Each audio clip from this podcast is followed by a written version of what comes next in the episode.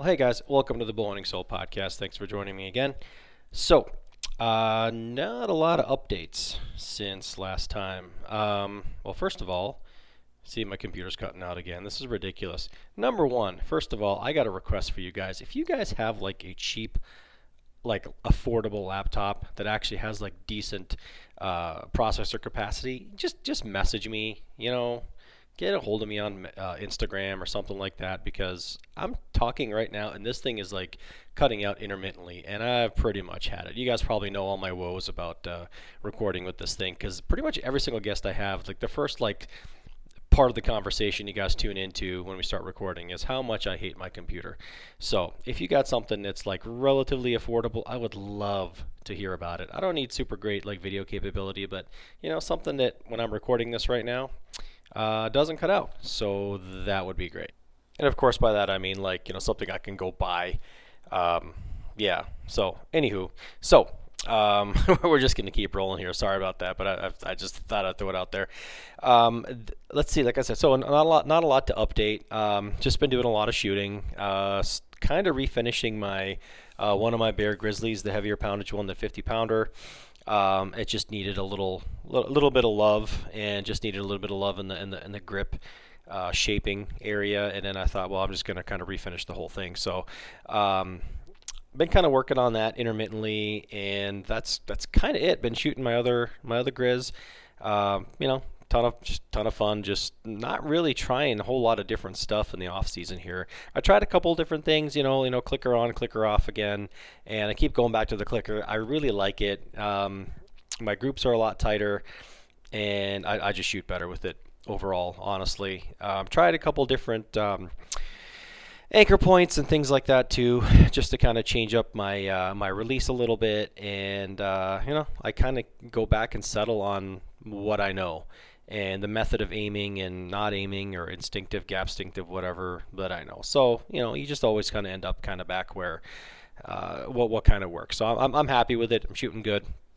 Uh, mostly shooting in the basement, kind of shooting at the local archery range here too. So that's kind of fun. Um, let's see. Other than that, uh, what else? What else is new? Not a ton. I got a month before I head down to uh, Florida. Looking forward to that. To uh, do some hog hunting and some bow fishing and maybe some turkey hunting. So super jazzed about that. Uh, let's see what else. Oh, today, no, yesterday. Yesterday was Valentine's Day as I'm recording this. So yesterday I had an awesome uh, ev- um, experience when I was driving my car. I heard a loud bang um, and I thought it was a tire that blew. I was only about a mile, mile and a half from home. I wasn't going very fast. Thought, oh, I could limp it home. And uh, then about another mile, maybe three quarters of a mile further down, I heard another loud bang. And anyway, long story short, the first bang was actually my spring breaking on my left uh, my left front spring on my car. It's a 2011 Hyundai Elantra. I love this car, by the way. Uh, it's got 140 something thousand miles on it, and uh, you know, hey, it might have been due.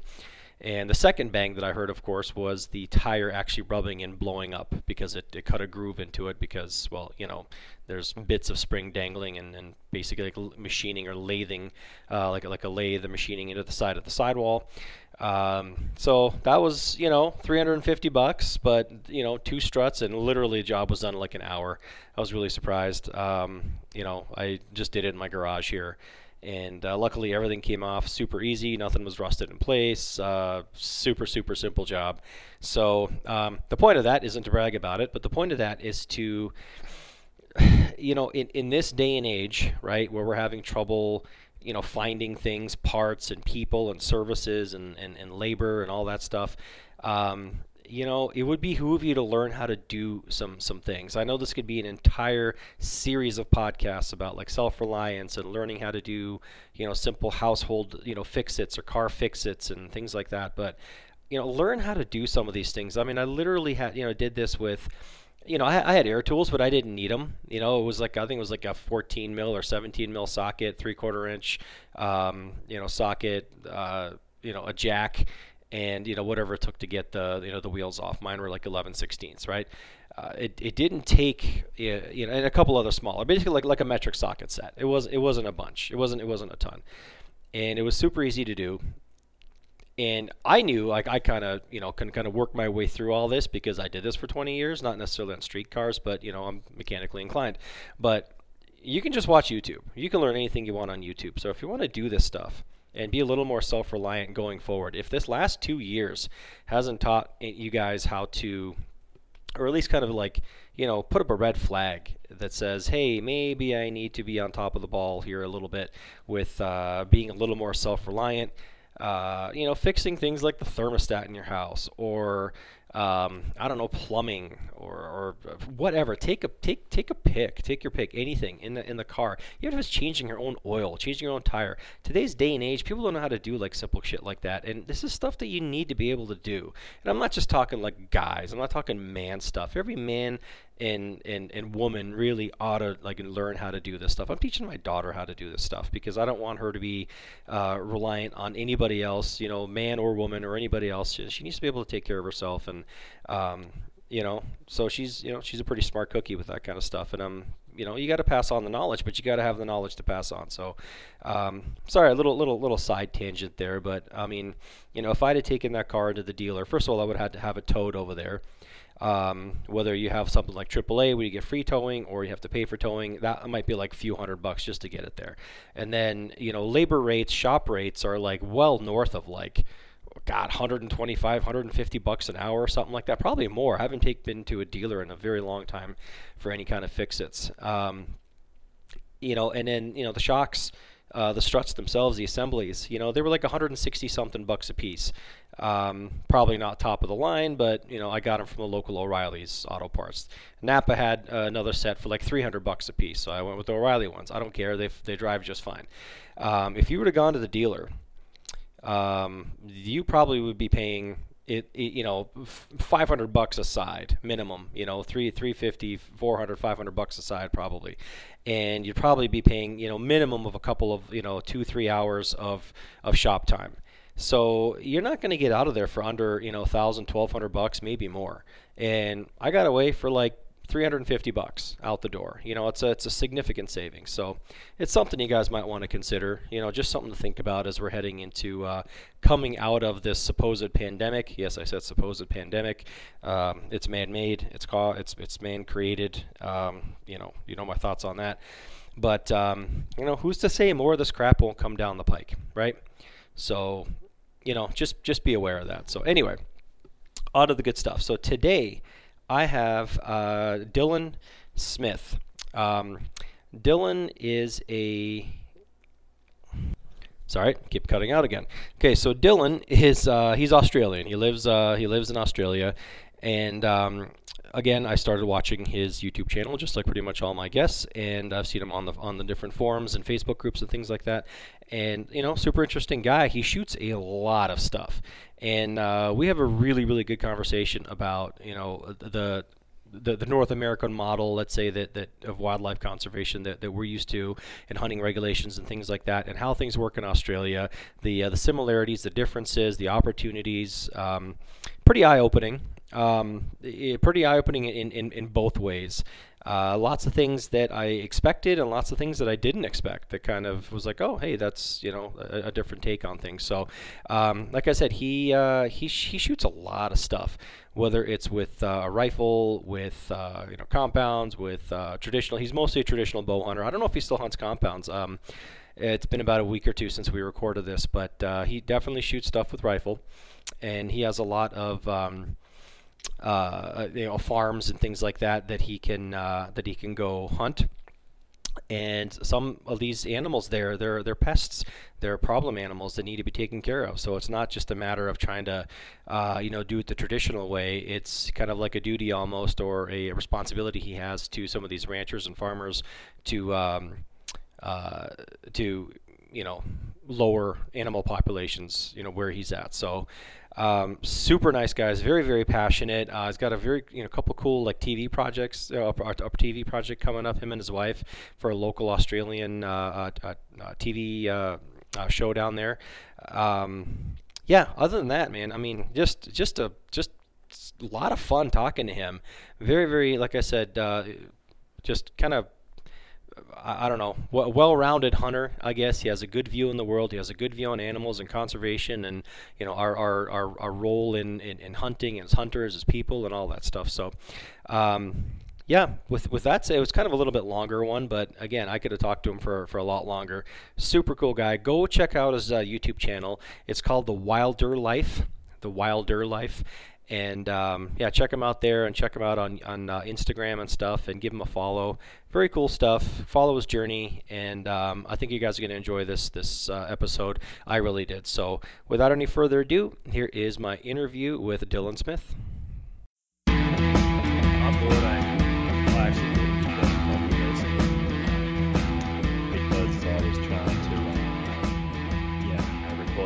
videos, like edit my videos better in my old couldn't footage of. So that was a big investment, but I'm glad I did it um, because my life is a lot easier now. Yeah, my if I were to try and do that, um, I I think it would go up in flames. Uh, it it just it just definitely cannot. my mine cannot keep up. So, um, yeah. So there we go. We're recording finally. Um, this cool, is pretty man. cool. So I've I've got I've got Dylan Smith on the line, and this is the first time I think in history that I'm actually talking to someone in the future.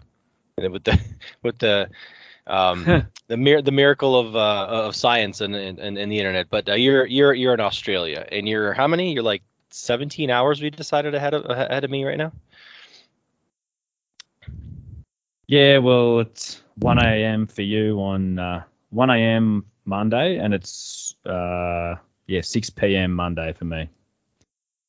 Yeah, yeah. So you're just getting off of work. I basically uh, took a took a quick little snooze, you know, and I'm like, okay, we're gonna we're gonna we're gonna record because this is the time that I think in the next like few weeks you sounded like you're like just crammed for for time. So I guess we can kind of just roll into that. Like what um like you're you're in Australia, right? And we'll kind of get into, into some of all the other stuff you do. But right yeah. now, like what do you uh, what, what do you do out? I mean, other than live out there or whatever. But you said you're gonna be you're gonna be leaving, and you're you're, you're you said you mentioned some sort of leave or whatever. Are you are you in the military over there? Are you what uh what, what do you do out there? I'm a um I'm a school teacher, mate. So uh, I've got um, our we have like a fairly long summer holiday, like what you guys do over in the states. So mm-hmm.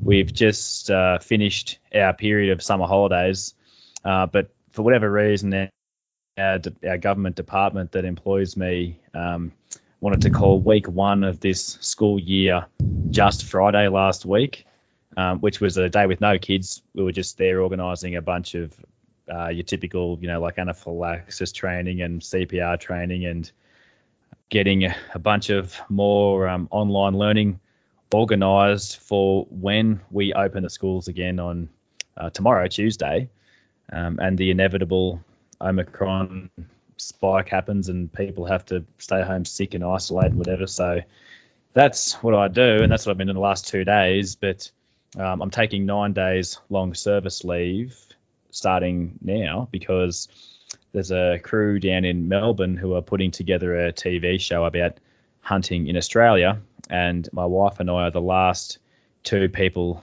who they need to film to put a full stop at the end of all the production and get the ball rolling on editing things. So yeah, I just had six weeks of holidays over summer, and I went back to work for two days, and now I am having two more weeks of hunting. So I'm very excited. That okay, so yeah, I was I was a little off on the military thing. Totally. when you said when you said service leave, I immediately thought that. Um, so um, how, how is the well? We're we're getting all the news here, right? Of of the way the way we get the news, as far as you know, the way you know COVID's hit you guys over there and and all that. Uh, I, I mean, is it really yep. as bad, like as far as like what what they're doing over there to people and stuff, as as as was perceived. I mean, because here we're hearing like they're locking people up. You've got these, you know, COVID, uh, you know, forced encampments. Um, eh, you know, you, you basically can't walk around on the streets without showing your papers. You know, like I mean, full on like 1930s Germany kind of like hysteria, right? Um, what's it really been yeah. like? Because uh, you said you're going back to work, so I'm assuming you're going. You guys are going back to in in person training. Are you still online training, or what? Or I'm or learning rather, or how, how's it how's it been for you guys? The last uh, in 2000 and, or 2020, we had a period of teaching from home in my state for maybe five weeks or so. And then last year, 2021, we had another period of about the same. I live in a rural area of the state of New South Wales, so the rural areas have gotten off a lot lighter than the metropolitan areas. Um, I believe Melbourne, uh, the capital of our um, state of Victoria, has the record for the most locked down city in the world. Jeez. But uh, look, honestly, for me personally, teaching from home is a pain, but I'm still getting paid and I'm still doing the best job that I can. So I haven't been put out of work. So I'm very thankful for that.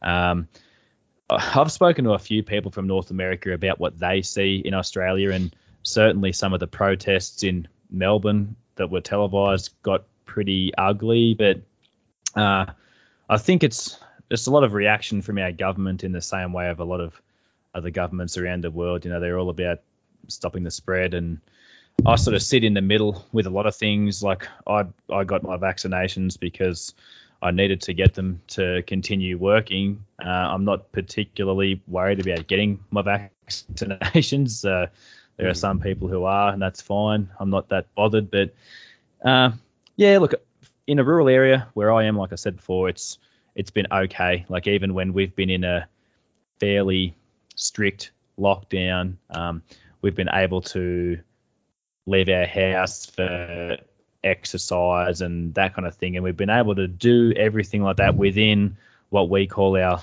local government area. You might call it a county or something, I don't know. But I've still been able to go out hunting and fishing every single time we've been in lockdown. So we're doing pretty well in my neck of the woods. But some of the people in the cities have been locked down for a much longer time. Uh, and I feel for them, but I think we've basically just opened up now, and everybody knows that once school goes back, the case numbers are going to spike again, and we just have to deal with it, I suppose. Um, and again, it's not our issue. I'm not sure if the issue is the same as you guys over there. Like we're so much smaller with our population, so the issue really is just if we have enough people in hospital who are sick, then there might be a risk that um, if somebody else who's sick for some other reason, I don't know, like a car accident, or whatever, if they can't get into a hospital because it's full of people with COVID, that might be what the problem is going to be, you know. But uh, mm-hmm. like, it's not killing thousands and thousands of people. It's, I, I don't even believe it's killed more than I won't even guess, but yeah, we're not losing that many people. It's just one of those things where they're trying to protect everybody, which I understand, but we're all kind of over it now, and it's been rolling on two years, and I'm yeah, looking forward yeah, to seeing I, the other side. Yes, I mean same deal here. Every time they go back to school, you know, you get the spice, the, the, the case of spike, which is ex- exactly what you expect. Um, but uh, you know, it just I don't know. Hopefully, because I've I've ranted you know ad nauseum about about this, but I think um, at this point, you know, this this Omicron version, you know, seems to be no no no worse than like the common cold. It seems like it's so mild. Um, apparently, you know, I still haven't gotten it. You know, I've never gotten any of the versions. You know what I mean? So I don't know, but I but I know yeah. people who uh, you know who are who are vaccinated and who've had it and who've had it like twice, um, despite all that. So you know, I don't know. I'm kind of in the same yeah, boat. For me, it wasn't it wasn't something I wanted to trust right away because you know this it got it got uh, the vaccine got put out there like so quickly, you know. Whereas like uh, you know over here, at least in yeah. the states, like if someone were to try and pass like uh, a, new medicine or a drug, I mean it'd be like years and years and years and you know uh, of of, of study and, and data and, and long term effects and stuff like that. This got pretty much like here you go, six months in, it's take this, you know. But and so I, I didn't you know want to trust it, but yeah. same deal. I mean, to keep my job, I pretty much either. Um, well, here's the shitty part, right? So I, I work uh, I work in an environment where it's it can get you know pretty like like you know uh, hot and steamy and stuff like that, you know. So, um, especially in the summertime. Uh, so they said, okay, well, uh, if you don't if you get vaccinated, you don't have to wear a mask, right? So I'm my shifts are like 12, 13 hours long. So I'm like, and, and I can't stand it, right? So I'm like, okay, so fine, I'm, I'm to do it, you know. Um, so then if you if you were vaccinated, then you didn't have to wear the mask. And uh, so I went and and did that, you know, just because I couldn't stand having the thing on my face for so long. And then, you know, so we went maskless for a while, and then of course, you know, stuff started to spike again, you know, because he's going to go up and down in cycles. And then they did, and after all that, they Yeah. turned around and they said, "Oh yeah, well we we're going to go back to masks again." I'm like, son of a bitch.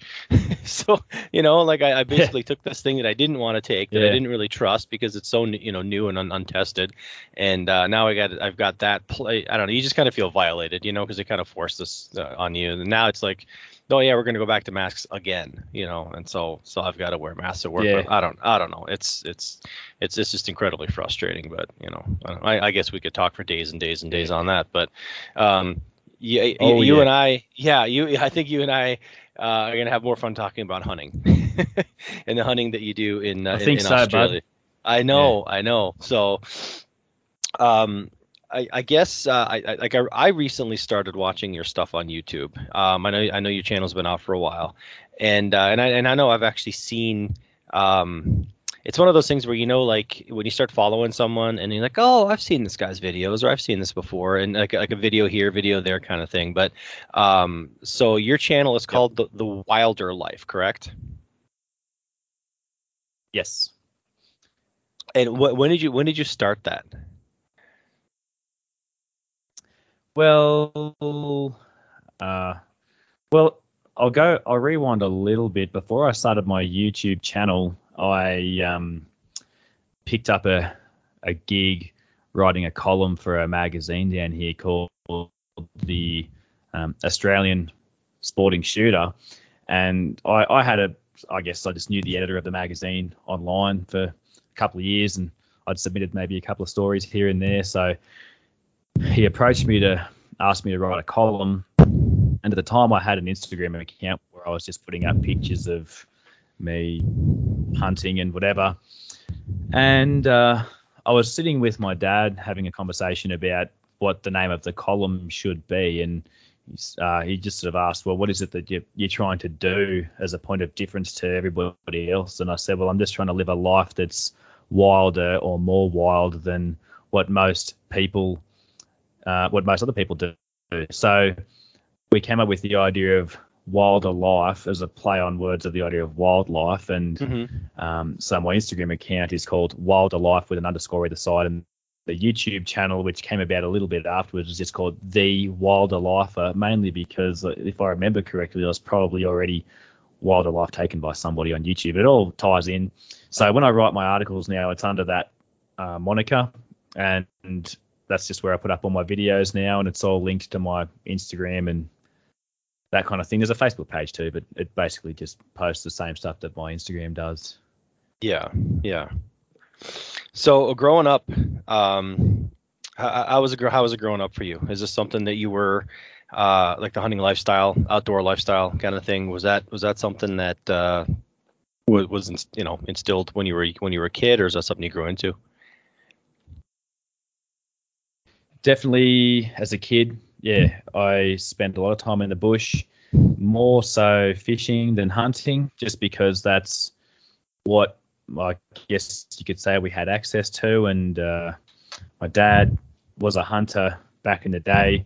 Back in the, uh, I don't know whether it was the same over in America, but in the late 70s, I guess, maybe even the early 80s, down here, there was a massive boom in fur prices for our foxes. So a lot of people around my dad's age bought, um, you know, 17 Remingtons or triple two rifles, and they'd go out shoot foxes and make money off it. But by the time us kids came along, um, dad wasn't hunting so much. We were mainly fishing. We're a very fishing oriented family, and so uh, spent a lot of time in the bush as a kid doing that. And as I got older, we we moved from the bush to the coast. So I got a bit more into surfing and other sports. And by the time I reached early adulthood and I'd moved out of home, my brothers and I just sort of, you know, our attention went back towards the, the hunting thing because we became uh, aware of the fact that there's a lot of public land hunting available in Australia. So that got our foot in the door with that. And that was probably about 12 years ago now, maybe. And uh, I'm 34 years old, so uh, yeah, I guess I've pretty well the last 12 years I've been hunting non-stop.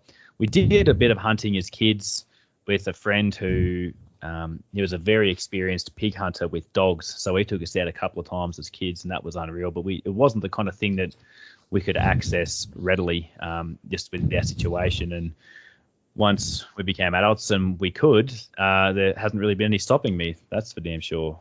Um, my brothers live on the coast. So they don't do it quite as much as I do, but every time they come out here, that's something we like to get up to for sure.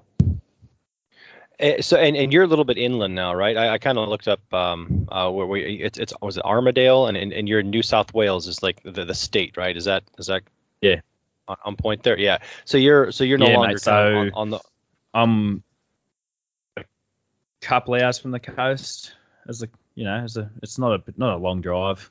Right. Um, so I, I live in an area we refer to as the New England tablelands of New South Wales. So this um, this particular area is fairly high elevation as far as Australia goes. There's a stretch of highway, a few hundred kilometres long, where most of it's above a thousand meters above sea level, which is I don't know 30, 3,200 feet above sea level, I suppose, which is pretty high above sea level Yep. for Australia. Um, yeah, so it's pretty cold uh, by Australian standards in the winter. Summers are pretty mild. It's a good place to live. I really enjoy it. Yeah, you sent me a picture the other day uh, when we were first kind of connecting, and uh, you, you, uh, beautiful blue skies and you know beautiful scenery in the back, and it, it looks. Uh, of course, I, I was looking. I was I was at work and I was looking out. I was looking out at this uh, cold, kind of bleak landscape at work. You know, because it happened to be like I don't know Yeah. a few. Not last week. It was like minus 13 or something like that in the morning. It wasn't. It hasn't been too bad. It's been in the you know and we're uh, uh, Celsius. I'm sorry, uh, Fahrenheit for me, but obviously, but um, yeah, you, you um, Yeah. uh, in, in in the in your videos too. I don't know if it's kind of like local to you or whatever. It's actually um, more lush and mountainous than than I thought it was going to be. Um, can you kind of talk about the terrain a little bit? Where um, I know you said it's you know got some elevation to it, but um, like what is the Yeah. what does the landscape look like? You know, I mean fauna, uh, you know foliage, that kind of uh, you know greenery. Okay, mate. Well, um, first thing I will say is uh, I don't know what whether it's just the way the school curriculum is over in the states or, or whatever, but it's every time I talk to people in the states, they they seem to just not have much of an idea. Like they just think Australia is either beaches or desert, um, and uh, it's I mean the, the land yeah the land mass is probably similar size to the states, uh, not including Alaska, and the country is probably just as diverse. Um, not we don't have the same kind of mountains and, and snow or whatever, but some of our, our deserts and uh, some of our tropical areas are a bit different to what you guys might have. But in my particular area where I spend most of my time, it's anything from uh, I guess you could say like a, a temperate rainforest with big tall eucalypt trees full of ferns, water that's very fast and clear running in the streams, and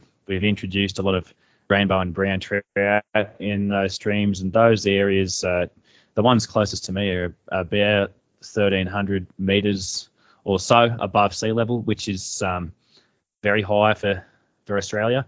And uh, on the tablelands, it's essentially a, a big plateau um, that stretches a few hundred kilometers. So pretty well just rolling hills, lots of uh, most of the trees we have around here are eucalypts. Um, and then if you drop off this tablelands area and go down the range, as I like to say, towards some of the other areas where I hunt, they're a little bit lower in elevation. So they're somewhere around that 600 meters above sea level. So somewhere around 1800 to 2000 feet maybe. And uh, that's a lot of um, what we call granite country. Uh, still a lot of hills, a lot of big jagged rocks, a lot of gorgy sort of country, big mixture of eucalypt trees such as uh, oh, um, ironbark, stringy bark, those kind of things. But there's a lot of native pine in some of them as well.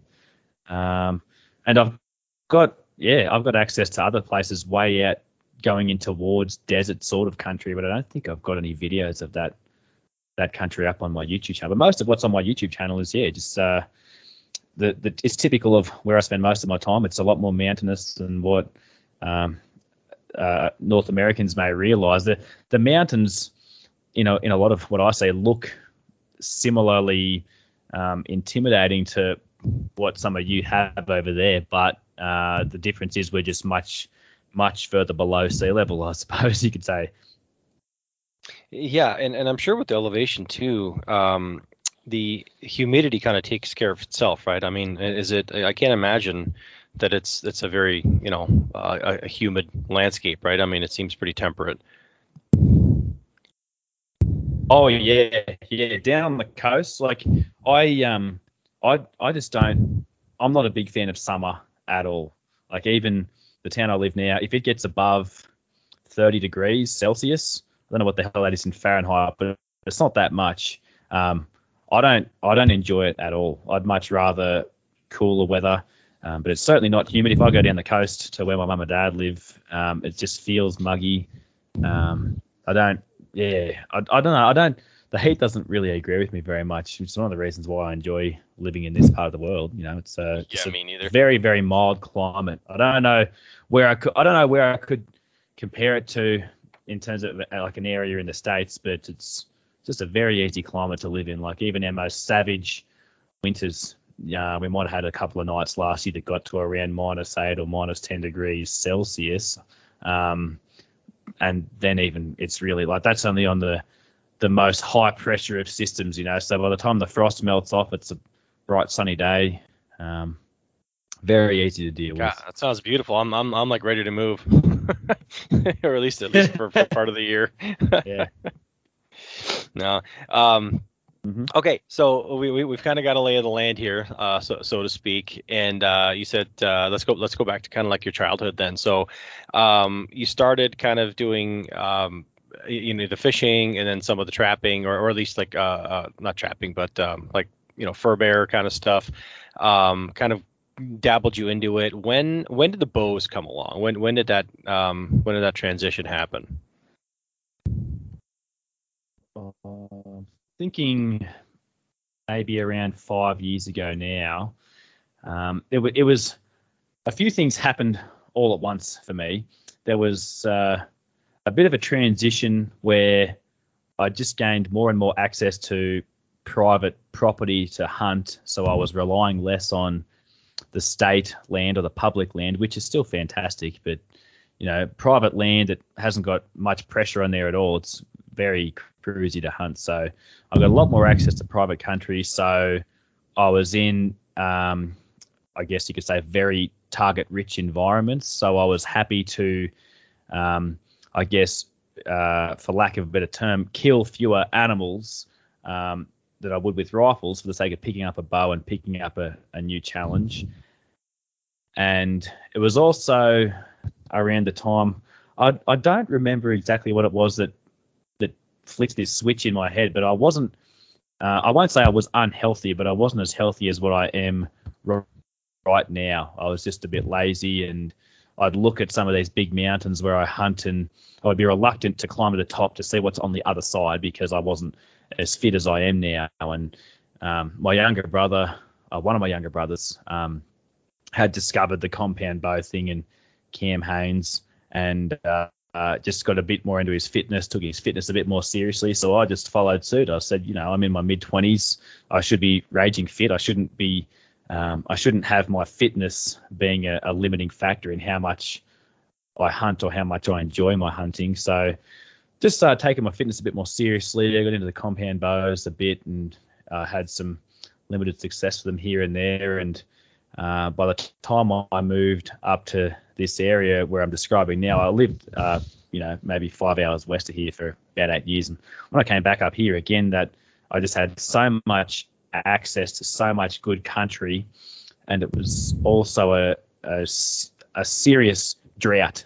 So there were stacks of animals all over the landscape, and they were all concentrated in areas where there wasn't much grass. I could see them easy. They were concentrated around the water and the feed. So the hunting with a rifle was just like shooting fish in a barrel. So that's when Mm. um, I picked up the trad bow in conjunction with the fact that I accidentally um, blew up one of my compound bows. So the trad bow was very attractive to me after that. So that's kind of where I landed. So I've been shooting trad bows consistently for uh, close to three years now, I guess.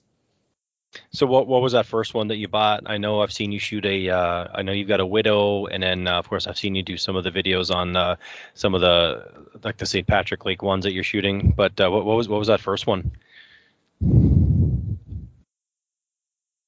I had a very generous friend. I've told this story a few times actually, but uh, yeah, I, have got a friend I've connected with online. He's a school teacher in the Northern Territory of Australia, and uh, he put a post up on a forum saying that he was maybe getting out of some of his trad bows. He had quite a few, and um, he was thinking about selling some. So I hit him up and I was like, "Hey man, you know, like I'm thinking about buying a trad bow. I might buy one off you."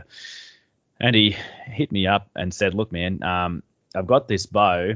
I think there might be a bit of an issue of limb twist, but it's a very small chance." He's like, "Look, it's just I'm not shooting it real well.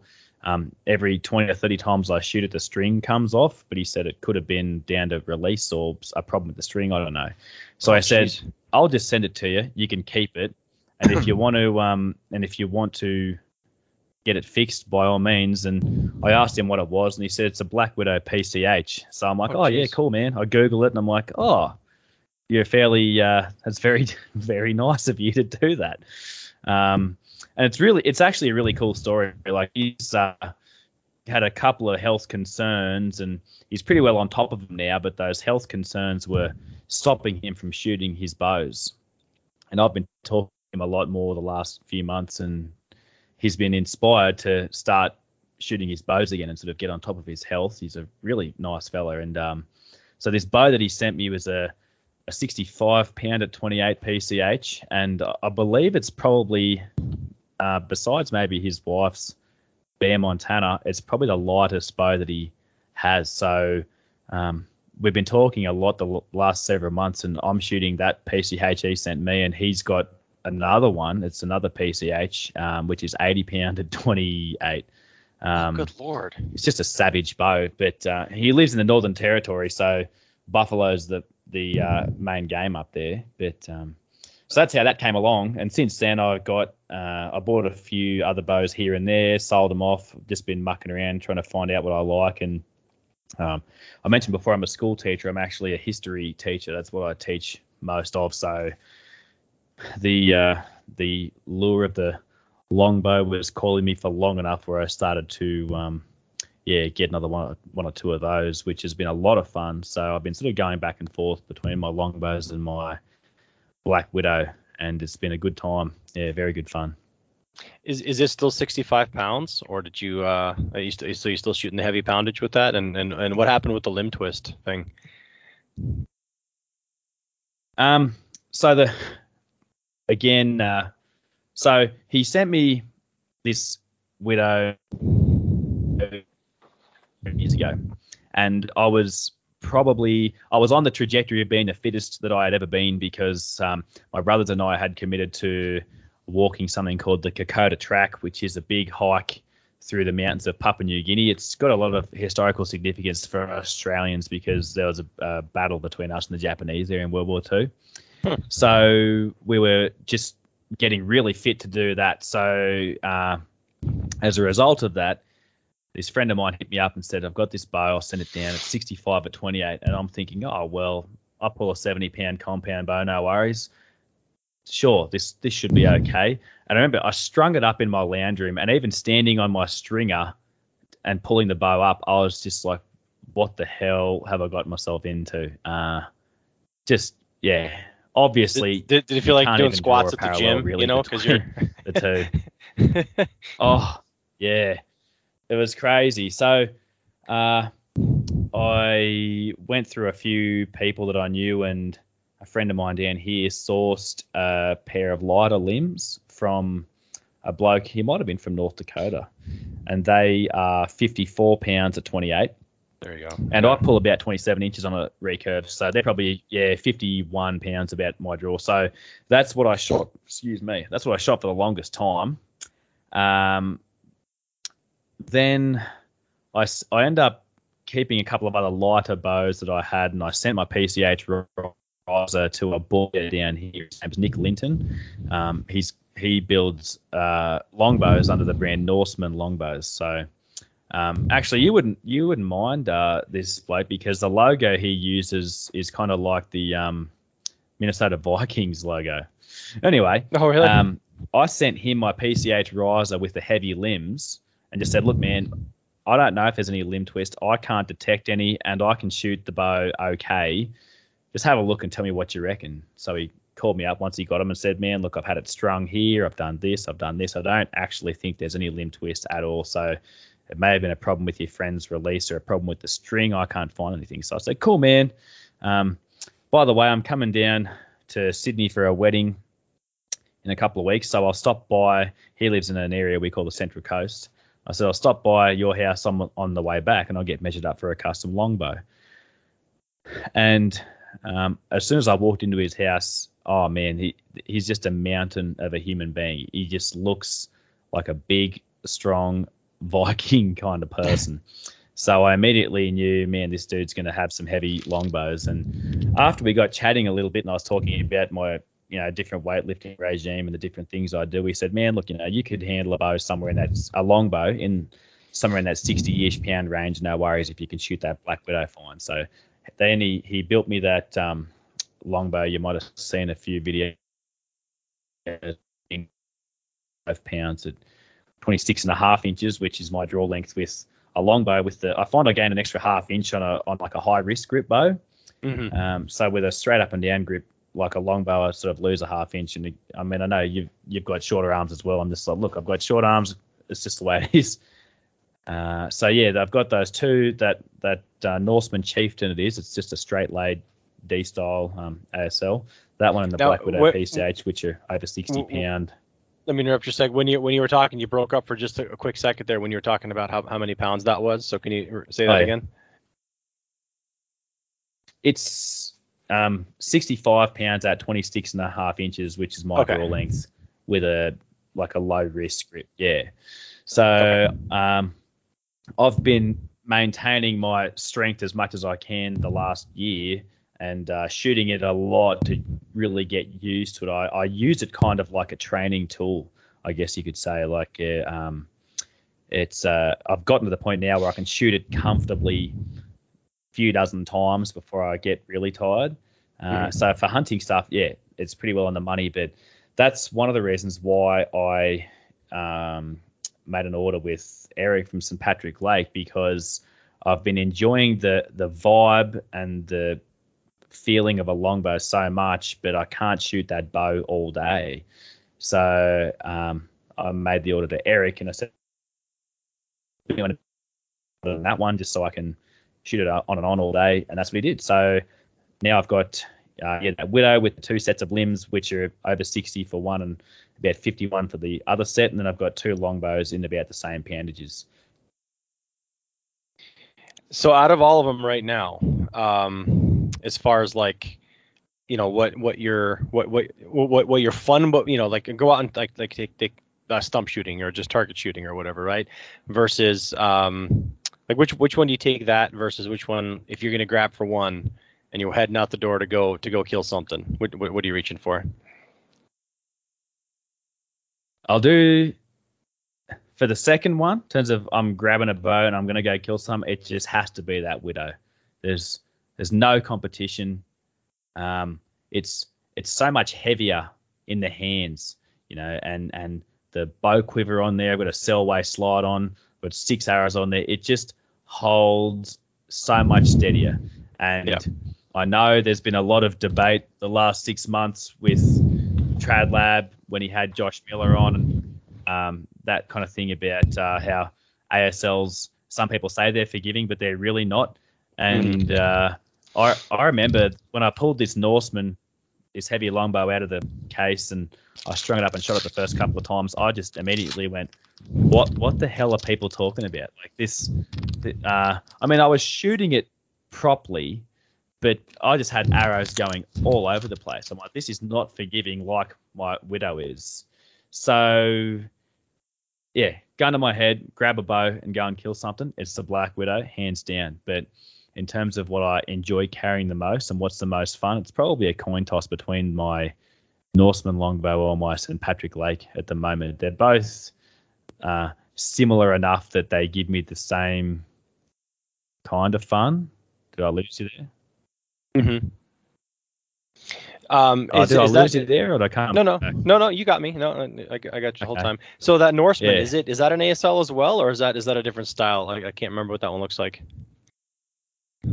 It's it's an ASL. It's almost exactly the same specs wise. So both both of the bows are 66 inches long. Um, the Norseman's straight laid. The St Patrick's Lake is a slight string follow. The Norseman's got a locator grip. The St Patrick's Lake has a disc grip, and of course the Norseman's made of bamboo. St Patrick's Lake's made out of yew. But in terms of just pick a bow up and the way I can walk around and, and function with it, they are nearly identical. But um, the the St Patrick Lake one had the riser seems to be about an inch lower because I've used the same string on both bows and I've got to have two different nocking points. So I know Eric had a bit of a chat on that video with um, Cody Greenwood about reasons why he put the riser in certain places, and I, I found that really interesting. It was really cool, but I find Uh, both yeah. um, Yeah, I think he's got uh, different limb lengths too, right? to shoot. Yeah, I think so. Um, and then like you know, there's some Patrick Lake. It's smoother in the draw potentially because of the yew, but pulling 51 pounds compared to 65 pounds, it's going to feel smoother in the draw anyway. Whereas the Norseman Sure. feels a little bit more direct when I shoot it, but uh, again, it, it just uh, I get a much cleaner release because it's so much heavier. But they're both fantastic, eh? and I'm just uh, I'm really proud to own St Patrick Lake because of all the hype that was around that bow with the fact it's made out of yew. I thought that was really cool, and I was talking to Eric, I was talking to uh, Josh Miller, I was talking to a bloke down here called Ben Marr, who is an absolute longbow nut. Like he's just mad for longbows, and that was really fun that whole thing. But I'm also really proud to own uh, this Norseman that's made in Australia by a bloke who's equally as passionate about longbows as anybody else. He's he makes a living building longbows. You know, he's a really cool bloke. So I'm just stoked to have two cool longbows, and I get to have fun with them. Yeah. Um. So I I, put in an order. I was telling you um for uh, that that uh, Pacific stick as well. So I think that's I think my build's like a few you know a couple of few months away I think at this point. But um yeah same deal. You know 66 inch uh you and I think I'm gonna go with you know I pick out some fancy stuff like I think I'm gonna do a purple heart riser with uh, uh curly maple limbs limb veneers. So um you know he thinks that'd look pretty sweet. I think it'd be I think it'd look pretty sweet. Because I was trying to um I, I wanted to do something like like nicer. You know what i mean? I, I think and I- i don't know if you're it sounds like you're at this Yeah. point too you know? Um like i i'll probably like buy and test and shoot and do a video on and then sell you know a lot of these like like amazon bows or some other like bows i might pick up on archery talk and things like that so i've i've i've kind of had like a bunch come through here um that that, that i've shot but Yep. there's i've i've gotten to the point where like i i like I I- want something special, you know. So you know, I have that Elkhart. I absolutely love that Yeah. thing. I, I I miss it dearly because it's it's down in Florida right now. Um, so we'll we'll be reunited uh, next about a month in about a month and a half, right? Um, Yeah, just because I think I told you the story, but I didn't want to ship it back and forth, you know.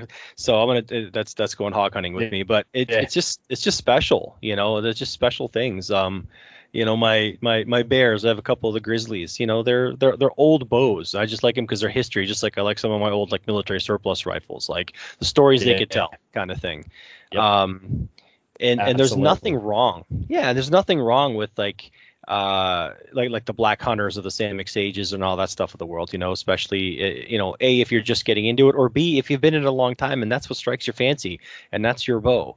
But um I just you know, at, at this point I'm like, okay, well if I'm going to have bows they, they got to be special. They got to have some sort of like um it, it's I, I want to like it, it sounds it sounds vain, but I want to like visually fall in lo- fall in love with it every time I see it because you know guess what I'm carrying it and staring at it a lot more than I'm actually shooting anything with it, you know.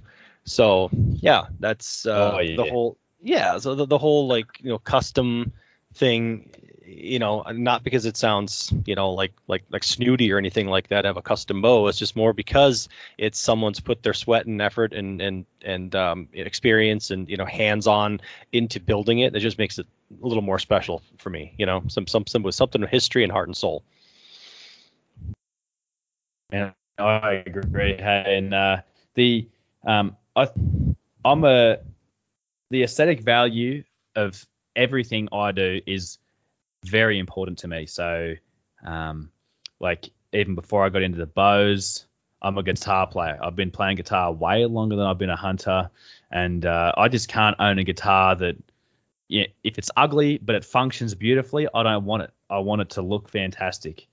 Hundred Uh, percent. Same with some of my rifles. Like, yeah, got stacks of rifles in my safe. Um, my wife's got a Mauser M18 in 243. It's a black synthetic stock. It's a blued barrel, and um, even she was happy to buy that rifle with no soul because she admitted herself, eh, I'm probably going to beat the thing up. I just need to, you know, shoot this thing a lot and go hunting. So when I go hunting at the moment with a rifle, I normally grab that one, or I'll grab my. Uh, I've got a Sako A7 300 Win Mag, which is synthetic and stainless. The thing's got no soul. If I need to get a job done, that's what I'm taking. But if I want to have a really good time, then you know I'm grabbing my Winchester Model 94 and 3030, and I'm having a ball Nice. with that thing. Nice, nice. Yeah, same. I've got uh yeah, I, I've got a um a Savage Axis, right, which is uh here like you can buy it at the like local, you know, Fleet Farm or whatever uh that we have, you know, scoped Yep. scoped combo for like I bought it a bunch of years ago for like under 300 bucks, right? I mean, super cheap, just stupid accurate. I I reload. I've got a, you know, like a laser beam of a of a, of a load for it, you know. Um so yeah, so if you want to just like get stuff killed, okay, you can pick that one but beside it, you know, I've got um, uh, I've got a, a- a 90 uh, a Yugoslav Mauser, right? It's it's eight millimeter Mauser. I, that's my favorite rifle. in Oh, open yeah? sights. Yeah, I, f- I f- I love that thing. I've got a Nice. have got a 30 30. It's not an it's not a, a genuine Winchester. It's like a Mossberg copy of one. You know, um, but yeah, same deal. Um, Yep.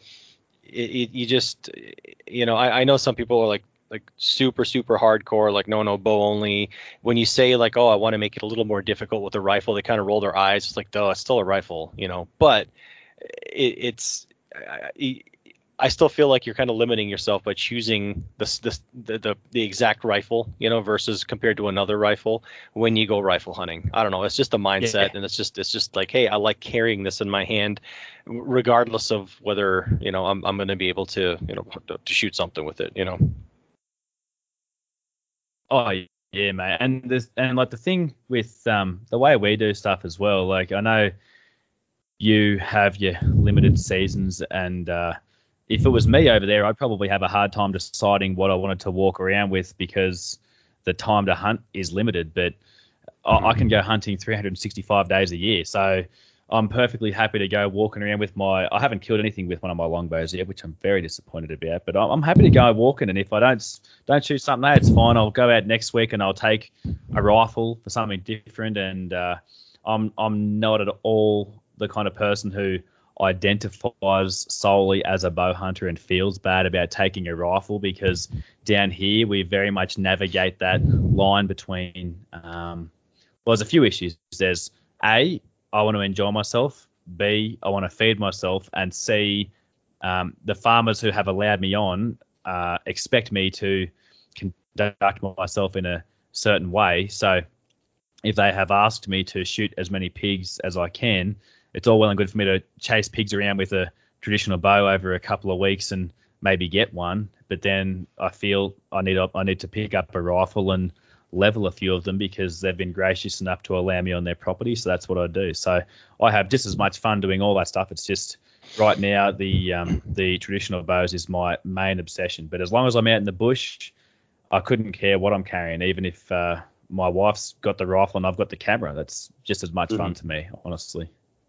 Yeah, no, uh, hundred percent. I went went through the the same mental, um, you know, calculations. So this this year too, just because I was just so limited on time, and uh, the the couple the, the the two days that I had available, let's say for rifle season, it was like, man, which one do I take? You know, do I do the because I because I have I haven't shot it. I didn't shoot, I didn't end up shooting anything this year at all, and uh, it's like, man, do I take you know my my my scoped one that's a laser beam that I could maybe you know reach out to past 200? You know, I don't I've, I haven't shot anything past 189 yards, but um, or you know pick pick up one of these other ones that I like to carry more just just for the nostalgia nostalgia, just because it's gonna make me happier, but knowing that it's not gonna. And you know, I think it did cost me uh, th- this year. You know, I, I had I, I had my my 3030 with me, you know, open sights, and um, you know, I, I I I believe that if I had had my other rifle, that I could have picked a, a, a fine kind of finer line through, you know, through some through some brush that I wasn't quite sure that I wanted to take with uh, my my open sighted 3030. You know, I, I think I could have gotten through, but I didn't want to wound the thing. But I know.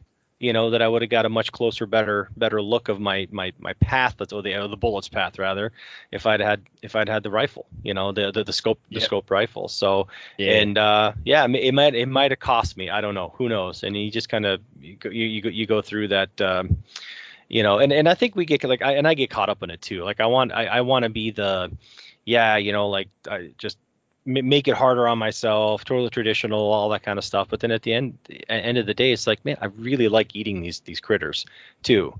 And um, you just got to oh, yeah. do the yeah you just got to do the mental balance. Like if i and, and the other point is if, if i shoot one with with something that was made it quote unquote easy am i really gonna uh, enjoy it so much more than I do if I went and just bought something at the store. You know, I mean, because because then that kind of closes that that that sliding scale. You know, kind of moves you know closer to the. Uh, it's just like grocery shopping, but you're just you're just you know you're not at the at the grocery store. You just happen to be grocery shopping in the woods, but it's it's still relatively easy, quote unquote. You know, so I don't know. Oh, we, yeah. we, we yeah we, definitely. Yeah, we, we hunters I think toss that around in our heads a lot. I certainly do anyway, year to year. So um, do you got? Well, like uh, I've got um, I've got farmers who let me hunt on their land, and I'm just shoveling shoveling venison towards them all the time, and they're really appreciative of that. And we, we regularly have people out for dinner all the time. So, um, honest, like I can put my hand on my heart and say uh, one of the biggest motivations for my wife and I is the food. Um, and I don't mean to say that other people don't care about the food, but uh, like I, am if I take out, let's just say I take out my Sako Triple Two, which is one of my main meat harvesting rifles, and I shoot a couple of deer in the head in the spotlight, I'm not, I'm not ranting and raving about what a wonderful hunter I am. I'm just talking about, look, I'm just, I'm keeping the numbers down because this farmer wants me to. Um, so it's not about what a great hunter I am because I drove around in my ute and I shot these deer from a vehicle, but then I have just as much fun skinning them, gutting them, butchering them. I, uh, my wife and I do the best job we can. We give that meat as away as gifts to all sorts of people, and that whole process for me is heaps of fun. Like the the pulling of the trigger from the vehicle is the least enjoyable part of the whole thing. But then uh, yep. on the flip side of that, when I um when I shot a I shot a reasonable boar with my um, heavy recurve bow earlier oh, last year. Um, the first pig I killed with a trad bow actually, so he was a stinky old boar, and uh, I cut his back straps out still, and I took him home and I ate them. I left the rest there because we're not obligated to eat pigs here, and certainly when you kill as many as a lot of us do, you can't eat them all anyway. But uh, and my wife and I ate his back straps, and I made a nice mushroom gravy and covered up the wild boar funk, and that was a lot of fun too. Uh, yeah. So yeah, pretty much anything between A and B, I'm happy to do it. Hey, just I love being out there. I love eating the food, and I love participating in the in the whole hunting thing however I can. Yeah, hundred um, percent. So you said you've got. Um, I, I, know you guys' is like hunting rules, I guess, and regulations are are way different than what we have over here. So, um, you say that you can hunt 365. Is that for kind of walk us through just kind of the, the main things that, that are hunted over there. there. Is that for every animal? Um, uh, you, you, know, there's there's public land, you say, and then there's private land. Is there different rules for for for each one? So can you just kind of walk us through like what what hunting rules, I guess, are like in in, in Australia? Okay. The some of the most regulated animals are some of our deer species. We've got a deer down here called a hog deer and uh, they've got um, I think limited draw ballots for some areas of Australia where you can hunt them, and as far as I can recall, there might even only be one month where you can hunt them in some areas. There, um, some of the rules around hunting the rest of our deer have been relaxing um, as a result of the drought and as a result of their numbers seemingly exploding. And also, uh, a, a little bit more controversially as a result of people wanting to rally to get all of our deer classified as a feral pest as opposed to an introduced game animal. Okay. Um, I remember a few years ago now, before the drought, I keep referring to this drought. It was basically over 2018 and or 2019 mostly, and 2020. Um, they're sort of finished by the yeah end of 2019. But um, before then, the deer in my area, fallow deer, for example, you could hunt them from the 1st of March to the 1st of November. There was no limit on take. Um, you weren't allowed to shoot them in the spotlight uh, from a vehicle unless you had a commercial shooting license, which a lot of people do have. Um, but because their numbers were really getting out of hand, they relaxed those rules. So right now, uh, the the rules are different for public land. Like you can't drive a vehicle through a state forest with a spotlight on the roof and shoot deer from a public road. You can't do that. But I can shoot deer from I can shoot deer at the moment where I live 365 days a year. I can shoot them uh, well with any um, any rifle or bow that I choose. There are recommended minimums, and of course, you'd be stupid if you go out with something that's not suitable. But I'm not going to get charged if I use a, a, a relatively small rifle caliber. Um, yeah, the spotlighting thing. There's no limit, like I said before. So it's it's all kind of on the hunters, the the individual hunters' ethic of what they're comfortable doing in the um, I've, I've spotlighted a hell of a lot the last couple of years just because it's so much easier to knock their numbers down and uh, still process the absolute vast majority of them. The ones I didn't process were ones that were so skinny and ranked towards the end of the drought that it wouldn't have been fit for human consumption anyway. Sure. Um, pigs are it's pretty well open slather on pigs, and it's been that way in Australia for a long time. Deer hunting in Australia, um, I remember being a kid deer hunting was a, a secret squirrel kind of thing. There was people weren't that willing to share information about where they were going and that. And now uh, the yeah the deer hunting's really taken off. But pigs is like whenever you'd be talking to Australians 20 years ago and they talked about going hunting, most of them would be talking about pigs. Um, we've got feral goats here, kind of like what you have in Hawaii and I suppose some parts of Texas and you can hunt them limitlessly, but a lot more landowners are stopping that because they round them up with dogs or they trap them and they export them because they're worth a lot of money now.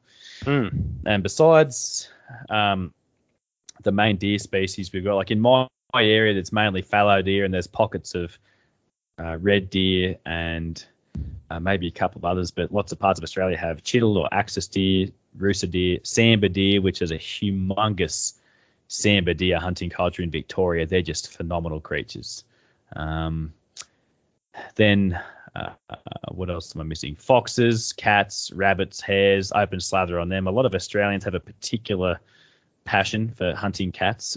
Um, yeah, because, that's uh, that's a yeah, unique thing. yeah, yeah. My wife, uh, my wife and I argue all the time. I mean, she's not against hunting cats. She just thinks that a lot of our hatred for cats is unwarranted. And I guess it is because it's not the individual problem of an individual cat, but the issue we have is um, so many of our native mammals, like our small ones and some of our native birds, and that they just never evolved with a predator like a fox or a cat on the landscape. We've got some native predators like Tassie devils and quolls, Q U O L L. They're another. Um, they kind of look like a cat, but they're pretty cool critters. But um, so cats and, and foxes are just annihilating so many of our cute, furry uh, little animals, and, and there's really not much yeah. we can do about it besides kill all of them. So Aussies are mad on chasing cats.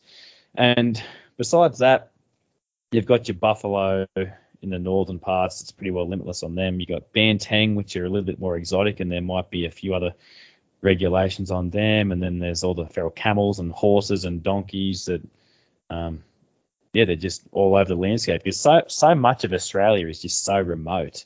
Um, yeah. uh, like to give you an idea, our, our land mass is similar in size to the United States minus Alaska, but we've got only 25 million people on the whole land mass. So there's just Jeez. vast expanses of, of nothing where these animals just bred up like crazy and there are whole industries around shooting them commercially.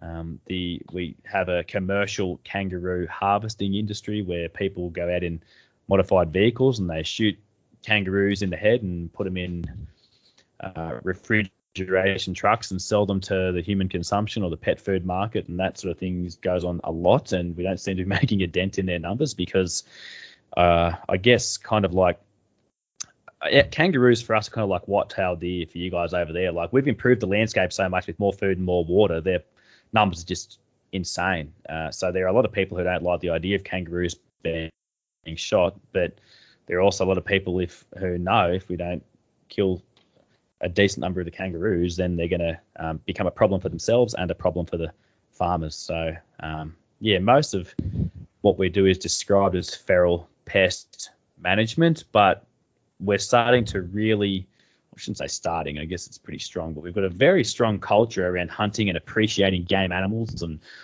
and everything that goes along with that. And uh, it's, I think, in the long run, the the public will understand that because hunting and fishing is such a humongous contributor to the economy in Australia. So the general public is slowly starting to well there's a lot there's a lot more dialogue out there now that's helping a lot of mainstream kind of people understand or realize just what a what a big, big industry it is for us and how much it is a part of our culture um, because that's something we we struggle with I think as a country like you guys and the the the people you know South Africans people from parts of Africa and even people in New Zealand they've got these really strong hunting cultures and we we aren't seen that way but our culture of hunting is just as strong so uh, it'll be interesting to see where all that lands in the next couple of decades. I'm I'm very keen to see.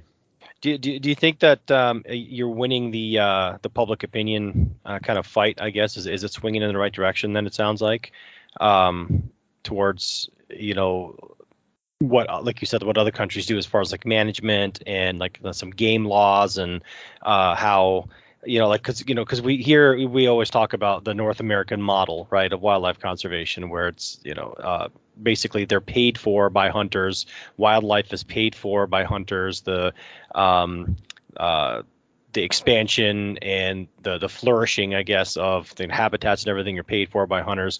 There's so there's a value on all that stuff, right? And I think when when you try to explain it to like a, Yeah. a- like a non-hunter, they they don't know this stuff, but then they'll get it. Like an anti, you're never going to convince. But um, what's the general, I guess, like Australian non-hunting populace's you know opinion uh, right now of, of of hunting in general? Because it, it it it sounds like um and maybe i'm way off base here but but it sounds like it's something that a but like you said it's a strong culture but like a lot of people just kind of like oh it's those people over there doing that kind of stuff and we, we don't really know much about it. Um so uh, how, how is how is that perception with with the non-hunters Speaking speaking for myself, where I sit, I would say it is similarly a similar level of complicated to what you guys have over there, but for vastly different reasons. A lot of what I see um, in terms of the debate over your way, it, so let's just take bear hunting for example. Like um, what I see and observe, and I mean I've watched plenty of you know meat eater and I listen to stacks of podcasts. um, I'm not the most educated about it all, obviously, but if we talk about the bear hunting thing, it seems like so many mainstream people over your way don't understand that they're still going to eat the bears or most of the bears, you know. Mhm. Um, whereas so so much of what you guys can fall back on is oh well we're using the meat, which is a, it's a good fallback. I don't mean to say it's not a good fallback, but we don't have that because we don't have anything in terms of uh, how much like we don't have anything mandated really with how much meat we take home. Now that doesn't mean uh, everybody wastes all the meat, but I can tell you right now, a lot more wild pigs in Australia get left to rot than get taken home to eat. I would say Mhm. probably with other species like the deer species, that's different, but we don't get to fall back on the I mean, plenty of us do. Like I certainly do. I fall back on the food thing a lot because we eat most of the. Well, we eat, we eat all the deer. We eat plenty of the pigs, not all of them. We eat plenty of the goats, not all of them. We don't eat the foxes or the cats. Right. Um, but then to bring it back into a different line, everything that we hunt in Australia has been, uh, well, the vast majority of things we hunt, I should say, have been introduced. So we can always fall back on, oh, well, they shouldn't be here. And it's a Mhm. solid argument to start with, but then it's also a slippery slope because if somebody says, well, flick a switch and all the fallow deer disappear off the landscape, I would not flick that switch because I really love chasing them. But we also have the distinction between an introduced game animal and a feral pest. So deer were deliberately released so we could hunt them, whereas pigs were accidental escapees and they've gone feral. So there's a lot of debate with that. Unfortunately, a lot of debate within the hunting community. Um, like in terms of hunt, some hunters saying a deer are just a pest. They're no they're no more valuable than a pig or a goat, so we should blast all of them. And then we've got other hunters who really like chasing deer, saying, well, we should manage their population. And I always find myself with this kind of stuff sitting somewhere in the middle. Um, I like to manage some of my populations of deer, but then some people get offended by how many deer I shoot, uh, and I'm like, well, I, I can't help it. I shoot a lot of deer. like, uh, Sure. this is what I'm required to do, and and uh, I'm, I'm not apologizing, and I still try to manage the population within all that culling. So I like to, if I'm culling deer, I like to try and leave the biggest bucks alone because I want to chase them with my bow, and I don't cull um, unnecessarily. Mind you, there have been periods where I've, I've yeah, we've shot a lot of deer, but we still get to go but fall back on the the food aspect. So yeah, we're we're in the middle of navigating that, I think, and there's there's a lot of effort being made in a lot of different forums trying to help hunters use more than just oh they're feral they shouldn't be here because if that's all we fall back on then the government may find a way to absolutely get rid of everything and that's certainly not what we want so um, yeah. having said all that, the, the, the government's perfectly happy to keep us out of lots of our national parks and ha- have no hunting in there whatsoever. And then they'll take a lot of our taxpayer dollars and they'll send helicopters up over those parks and they'll shoot literally thousands of deer or pigs or whatever from the air and leave them there to rot. Um, and people like me would have gone in there and done it for free and taken the meat home. So Sure. it's yeah, it's very complicated and it's it's lots of different stakeholders, lots of different value being placed on things. I, I think that, I mean, everybody I talk to, they've got no issue with what I do, but I'm obviously talking to people in the in hunting circles and or uh, the middle ground circles. I don't talk to extremists on the other side of the fence far too much, but I think um, eventually we will have to triumph, for for lack of a better word, because um, no one can deny that all of these animals are damaging our landscape and our native animals, and no one can deny that there's a. I mean, it's just an enormous protein source out there that a lot of the times just going to waste. Like I see pictures on the internet now of of supermarkets in uh, Sydney and Melbourne, and the the meat shelves are totally bare because of COVID wrecking the supply chains. And I'm just yeah. like, man, there's too. like yep. millions of animals running around out there. You know, like they're just running around. They just like there's just protein on legs that exists, and we haven't had to do anything to it. Yeah. Um, so it's yeah, I, I don't know where it'll all end up, but it's I'm, I'm enjoying being a part of it, definitely. Yeah, that's you know, I, I think we run into the same same stuff over here. Just uh, depending on public opinion, depending on how uh, you know how how liberal or you know the the state is and and whatnot or anti-hunting kind of sentiment you know lives there. Just same same deal. I mean, uh, with, with bear hunting, uh, you know, we're fighting all kinds of battles over here. You know, some, a bunch of states have you know introduced um, these. It just seems like it was it's been an assault the last like few few few months here, uh, even even like like several weeks. But you know, uh, just state after state or or Yeah. kind of fringe people, um, you know, like like the I don't know, like the, the fringe antis, right? Uh, who are sue happy, you know, litigation happy, have introduced all this uh, all this Yeah. craziness. But and you know, like you take California for example, um, you can't you can't shoot mountain lion, right? You can't hunt mountain lion, but they still kill. You know, I believe I don't know if you listen to Rogan, I guess uh, whatever the number is, or you know, like like 400 of them a year or or more. You know, but it's it's it's it's yeah. government shooters, yeah. and um, they they'd rather do that because.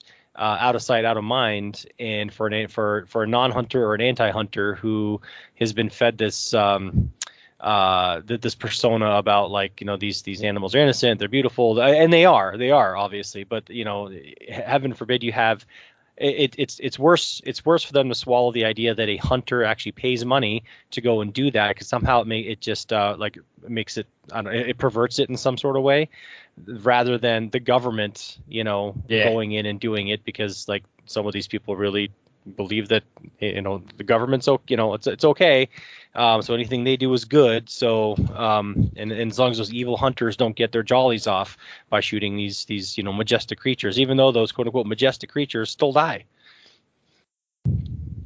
Yeah, no, it's, uh, I I keep up with a bit of that. I've I've I see the um, there's been some bear hunting lost in some states. I see that they're going to reintroduce wolves in the Colorado, even though they're kind yeah. of already there. And I I don't listen to I only listen to Rogan when someone like Steve Rinella or Cam Hanes, or me too, or Aaron Snyder or whatever. But um, but uh, yeah, the something. Um, I mean, I'm, I'm sure that a lot of your population exists in you know the east and the and the west coast, but to to paint a bit of a picture for Australia, and I'll get the statistics a little bit wrong, but the sentiment will be the same. Um, I think I read somewhere recently that it was 70 or 80 percent of our population lives in Perth, Adelaide, Melbourne, Sydney, and Brisbane. I basically just outlined most of our capital cities or most of our big cities. And to put it, um, to give a bit more of an idea about the geography of my state, New South Wales, from the northern end to the to the northern end to the southern end of New South Wales is our mountain range, our longest mountain range in Australia, called the Great Dividing Range. It goes pretty well south to north in Australia, but the highest peak is Mount Kosciuszko, which is 2.2 kilometers high. So that's like 2,200 meters high. So I don't know, it might be six, 7,000 feet. So it's a right.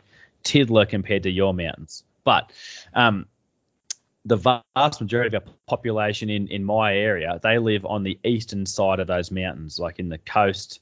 So something I struggle with is how many people in my state live on the eastern side of the mountains, and they like there are so many of them who actually haven't been over the Great Dividing Range to a lot of these rural areas. And I am not even talking about hunting specifically here. I'm talking about where all of their wheat production comes from, or the sorghum, or the, the soy production, um, or the wool production a, the vast majority of their beef production. And I, and I have a really hard time with the fact that so many people in in my country don't understand that.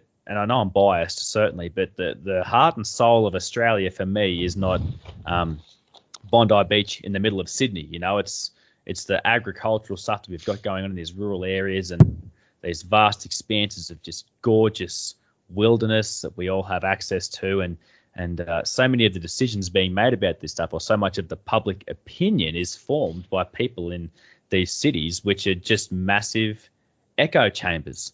And sure. uh, as as an example, I was working with um, at the the town I used to live in. It's a bit more western uh, than here, like a flatter area, lots of kangaroo shooting, lots of pig shooting, lots of crops, lots of cattle farming, that kind of thing. And a bloke turned up to the school for a year. He lived on the coast before he came to the school I was working at. And he was, uh, look, a friendly enough person, but very much a hippie, very much what we might describe as a lefty, big greenie. And I love the environment too, so I'm a bit of a greenie. But the point I'm making is he would argue with some of these kids at school. You'd ask them what they went and did on the weekends, and they might have said, oh, well, you know, on our farm, we went and shot 50 kangaroos and he would say, oh, he would get in arguments with them, like you really shouldn't be shooting those kangaroos, you know, like they're meant to be here, blah blah blah. And these mm. kids are looking at him like he's got three heads. Like, man, you don't, you're not from out here. Like, we're trying to make a living farming wheat. These kangaroos are destroying our crops. They're wrecking our fences. Um, and shooting 50 kangaroos in a night, you could do that for many nights in a row, and you still wouldn't make a dent in their population in some areas. And was, I just found myself watching this bloke, just thinking, mate, you can't just turn up here and tell these people how to live. Like this is where your this is where your bread comes from. This is where your wool for your jumper comes from. You know, and so yeah. Um, it's probably similar over your way, but your population's totally. so much yeah. bigger in a lot of the just, other areas. echoes, I, yeah. I struggle with that a lot. Yeah. Yeah, yeah, no, uh, it, it's it's the the blinders, you know, that people have in, like you said, in, in cities that actually um, have enough population to make the laws, you know, for for, for states, and and they tend to Yeah. run rampant over the people who actually uh, provide those people with the stuff necessary for life. And, and anything, you know, from um, we, we can we can talk about hunting, or we can or you can make it into a broader scale about you know where, where their energy comes from for their for their smart car, okay, or for their uh, electric Yeah. car. You know, it nothing's free. You know, there's there's no the the, the whole uh, you know notion of um, uh, the, the what is it zero carbon emission or whatever. I mean that it's it, it's an absolute joke. I mean, how how stupid do you have to be to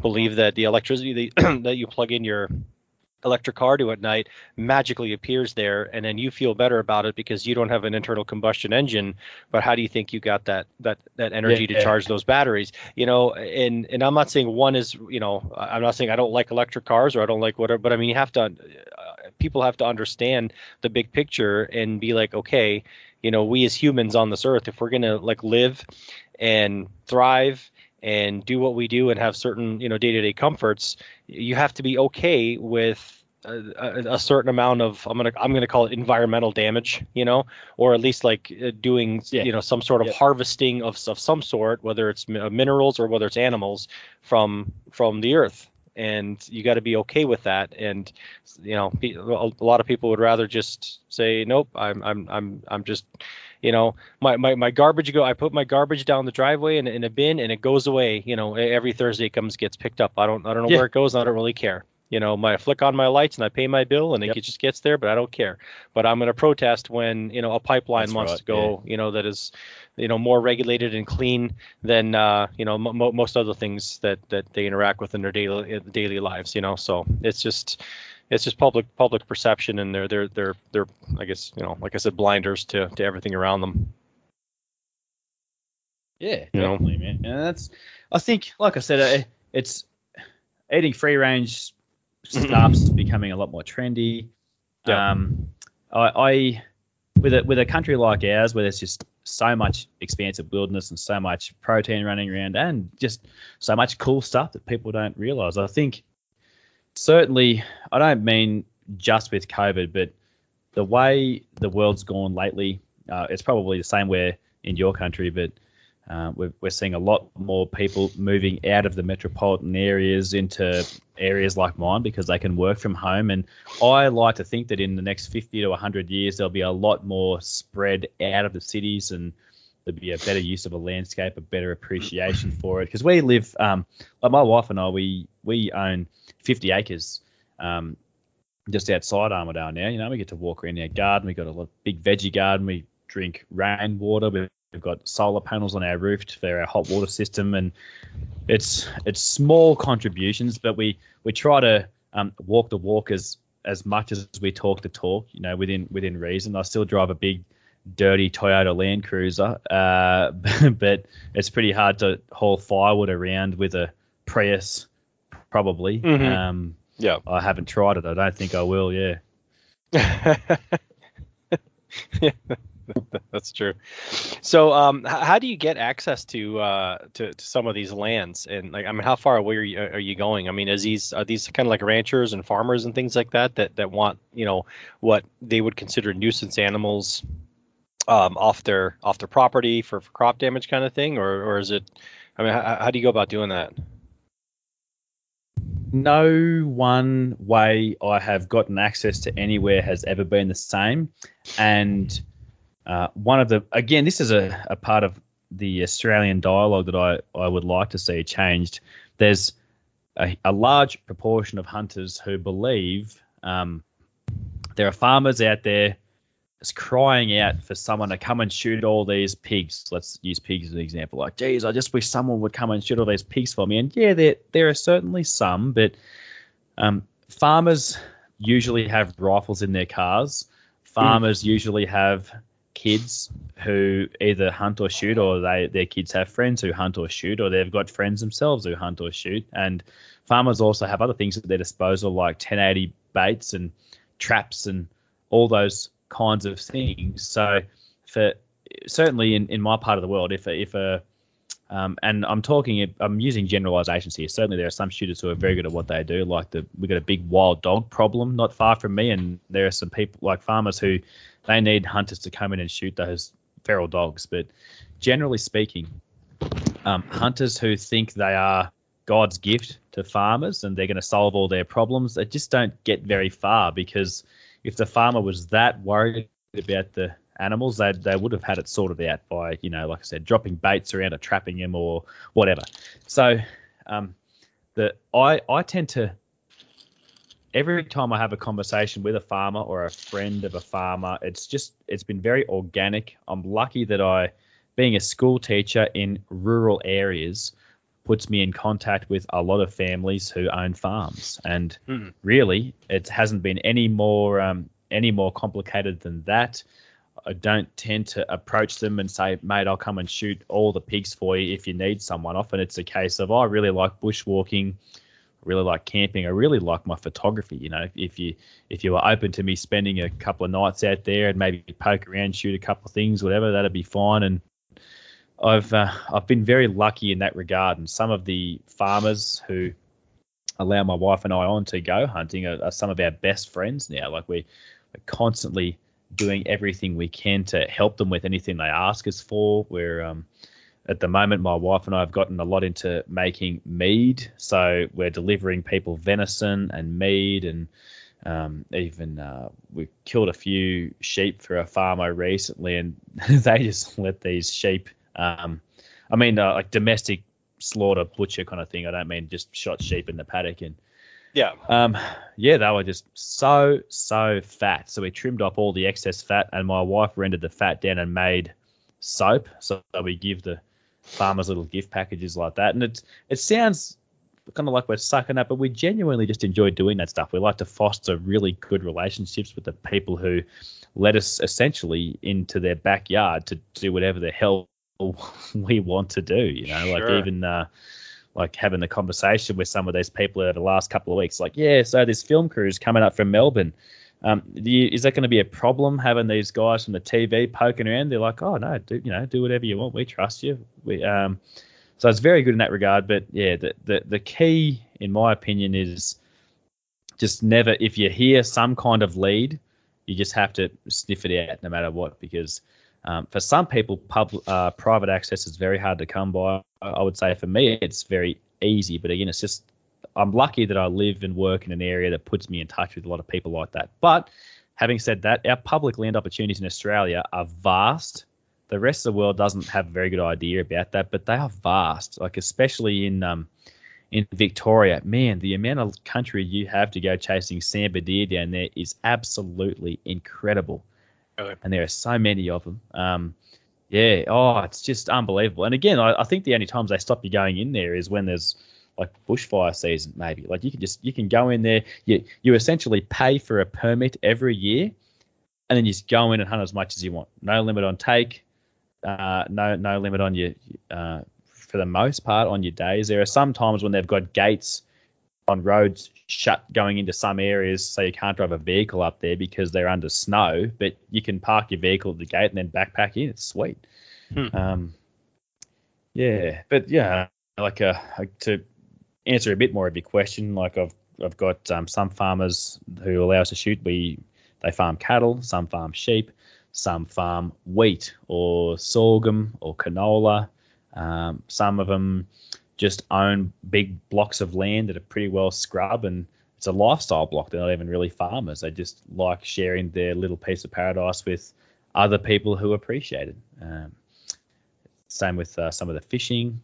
Um, there's always an aspect of me shooting stuff they want me to shoot, but I would never pretend to be the only solution that a farmer has. For example, like uh, some places I go when the pigs are really out of control. Besides me trying to shoot as much of them as I can, I'll get a couple of pig traps and I'll set them up and I'll bait them. So I'm knocking them as much as I can, as opposed to just pretending like I'm their only answer to some of these problems they may be having. But there's yeah a lot of trust built between me and landowners in the same way that would be in you know all all the um, places where a lot of you guys hunt. But um, I know a lot of the um, a lot of the whitetail hunting scene, a lot of those pieces of land are probably a lot smaller than most of what I hunt on. Like most of the Oh geez, besides my neighbours and that who have foxes and rabbits running around who let us go shooting on there, I guess yeah, 850 acres is one of the smallest properties I hunt, and I've got wow.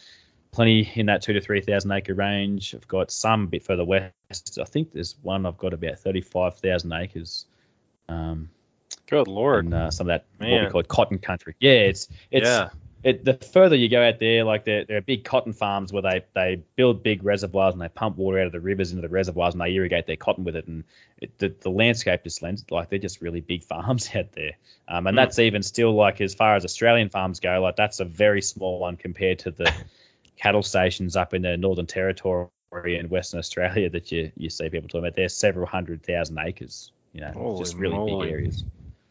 yeah. It, it's funny. Um, going back just a little bit, you you were talking about when you're approaching some of these uh, um, farmers and ranchers and stuff. Um, do you call them ranchers over there? Or just all farmers. I, I'm using the term rancher, but landowners. You know, um, you, you can't Yeah, rely farm- on. farmers or landowners. We don't use ranch very often. We don't. Like hardly anyone here says ranch. I, s- I I don't Okay. think anyone has ever said ranch. it, it it's it's kind of reminds me of like here like you can't you can't rely on um the I guess the argument of well we got to hunt them because their numbers are going to get too big and if it wasn't for us they're they're just all gonna they're all just gonna you know get sick and die right which is not true you know I mean it's Yeah. it's it's just like with any with anything um whether it's you know their their numbers or sickness or or other predators right? The the numbers get to a certain point and then th- th- it kind of you know it kind of goes up and down the cycles for a bit until the, until that kind of stabilizes right? Um, so you, you, got to have a stronger argument for if you're trying to talk to somebody about why you hunt um, and and the good that hunters do. You can't you can't just you know fall back on the oh well we, we, we got to shoot them or else they're they're gonna die because because that's that that's Yeah. exactly what a non-hunter hears and it doesn't register like well you just said they're either going to die or they're going to die. You know what I mean? So you got to have a little stronger argument than that. So yeah. I, yeah, yeah. I, I- think when you when you approach approach them with a with a with a bigger, I guess like uh, landscape oriented view, or at least uh, a a view of like, hey, this is something that I'm really passionate about. Then you come off as someone who actually cares about doing, you know, more than just just you know pulling the trigger on something or sending a projectile at something rather than um, Oh yeah. yeah, yeah, yeah. You, you get you get the whole thing. So you you look like more of a well-rounded, uh, uh, I guess, thinking individual. You know, in the eyes of, of people who I guess have only been inundated, you know, on TV and movies and stuff with what a what a hunter what a hunter should be or supposed to be. You know what I mean? So yeah, you, you, gotta. I, I, I, I like that analogy that Well, you we made. Um, yeah, we don't. We don't get to fall back on the predator thing either. Like we're our Mm. our largest predator is a dog called the dingo. It's referred to as our native dog, but as far as the history of Australia is concerned, um, we've had human beings on our continent for at least forty-five thousand years. But the dingo has only been here. I say only, but it's only been here, I believe, maybe 10,000 years, maybe a little longer. It got brought over by um, indigenous people who are migrating down from Asia. So to use the word native is it's an interesting idea in that regard. But Yeah. still, a dingo, like a purebred dingo, it would, oh, I'm just guessing, it's probably a lot smaller than a coyote. Mhm. So where I'm going with that is um, we don't get to fall back on well the predators are going to knock them back and everything takes care of themselves. We just don't have any predators big enough. So Yeah. I could sh- I could show you some video on Facebook like later on, mate, where um some of these uh, animals that I was chasing around in the drought, some of the deer and the pigs, they were just um, skin and bone, and there's a lot of them. And I mean, even uh, the, a number, I forget what the exact number was now. I've mentioned on a few other podcasts, maybe here and there, but when the drought was at its height, but in the, about 12 or 18 months uh, the farmer was asking me to really do something about the deer numbers. I think I shot over 110 off a 2,800 acre property.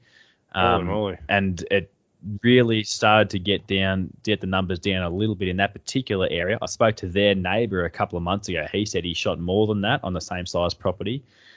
Um, I've got pictures of.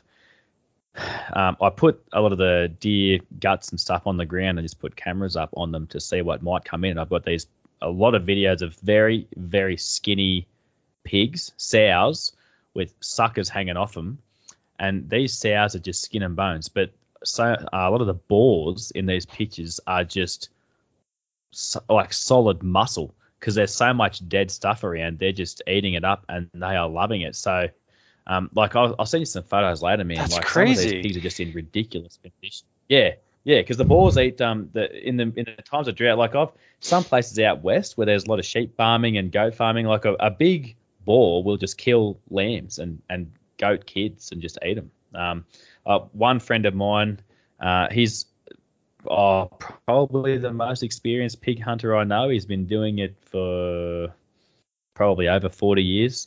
He has seen a, a wild boar kill and eat a mature sheep. Um, Oh, I'm not saying it happens all the time. Yeah, I'm not saying it happens all the time, but he's just like, look, it, it does happen. So, um, yeah, the predator thing is we've we just don't have any large predators. So when these numbers start exploding on our landscape, we don't have any other predator that can start to try and keep up with it and then whack their numbers down. So it's all basically comes down to um, our responsibility as people because we put them here. So now we need to manage them. So we look after the farmers and we look after the native animals and we look after the whole thing. Yeah. Yeah. So it's yeah, it is complicated, but um, I mean, it's, I certainly enjoy being a part of it. Like I said before, I get to hunt a lot of stuff and enjoy myself, and it's all good fun. Yeah, uh, you know, uh, two things, two things with that. Like one, uh, going back to what you're saying about, um, you know, how how long you know certain animals have been there. You know, and, and I don't I don't know like like scientifically or whatever or, or whoever you know whatever we're talking about there, but you know, how long is it? Does does an animal have to be somewhere to be considered like native? At this point, you know what I mean? Um, Yeah. Because because we always talk about like uh, here here pigs, right? You know, as an invasive you know species and stuff, and uh, you know Florida, Texas, whatever the South, and they're kind of all they're all over. But you know, you always hear like they're invasive, they're invasive, they're invasive, or even with like fish, like invasive fish, right? Like carp, various various forms of carp and things like that. But I mean, they've been here a long time, so how how long does an animal have to be around before it's like, hey, you know, I'm th- this is my territory now. You know what I mean? Um, is it tens of thousands of years? Yep. Is it 50 years? Is it 100 years? You know what I mean? Who knows? Um, and I, and, and I don't know. You know, you know um, I can't remember the other point I was going to make Yeah. about. Oh, yeah, and the other point is, you know, us as as you know predators, I guess, on the landscape. You know, when uh, I I don't I personally don't don't hear it enough from hunters who who are having some of these arguments or um, maybe not even arguments but, but uh, uh, conversations where they you know I don't hear it brought up enough where they say look we are also predators you know and um, if if, Yeah. if they get into a conversation with somebody that says well why don't you just let like the, the wolves take care of it or the bears take care of it? And you just want to you know you just want to get rid of um, or you know uh, do your predator hunting because you want more more deer and elk and all this and that you know for yourself and all that. And then they say oh no no no. But uh, I, I and I don't know how you you you have that conversation without just kind of coming off like bloodthir you know kind of bloodthirsty kind of kind of way. But I think that we have just as much right to be here, not necessarily to dominate and to kill everything else or whatever, but we have just as much right as mammals um, to hunt these these other you know these prey animals as a wolf does, as a bear does, as you know a bobcat does, or you know what have you, um, coyote. Absolutely, And absolutely. I, I think I think hunters need to kind of stick up for that for for, for that uh, I, I, part part of our, our our heritage, you know, as as as humans, you know, because we are predators. Um, we just happen to do it, you know. we Yeah, have we have we have better technology. We have rifles. We have bows. We have whatever. But um, I don't think people should shy away from from from that part of the argument and be actually stand up for themselves and, and be proud of that and say, yep, no, we, we belong here just as much as that wolf does you know, to, to be able to hunt whatever whatever animal we're we're going after. Yeah, definitely. Um, know? I'll tell you another uh, interesting Australian perspective on a couple of things. Within, um, I told you before, some of the water not far from where I live has got a lot of rainbow trout and brown trout in it, and they are, um, it's it's trout occupy an interesting space in the Australian culture because um, when we talk about introduced animals being a pain and needing to get rid Mhm. of them, besides all the ones I've already brought up, um, pigs, foxes, cats being the ones that get talked about the most. Um, the horse issue is a very controversial one. Some people don't want any Brumby shot, and some people want to kill all of them. And um, I know killing horses is a bit of a controversial thing over there. Um, We uh, we've also got carp here, like European carp here, um, and they are doing horrible damage to our native waters. And uh, I know, like, they're fun to catch, sure, and uh, bow fishing has just been made legal in my neck of the woods, which is cool. I'm looking forward to chasing them. But I don't know anybody who um, likes the fact that carp are around because our native fish are so much cooler than carp. But trout are different because the only animals that um, the rainbow and the brown trout have displaced in Australia are probably animals that nobody would have taken notice of anyway because they don't eat anything particularly big and they don't really destroy the water.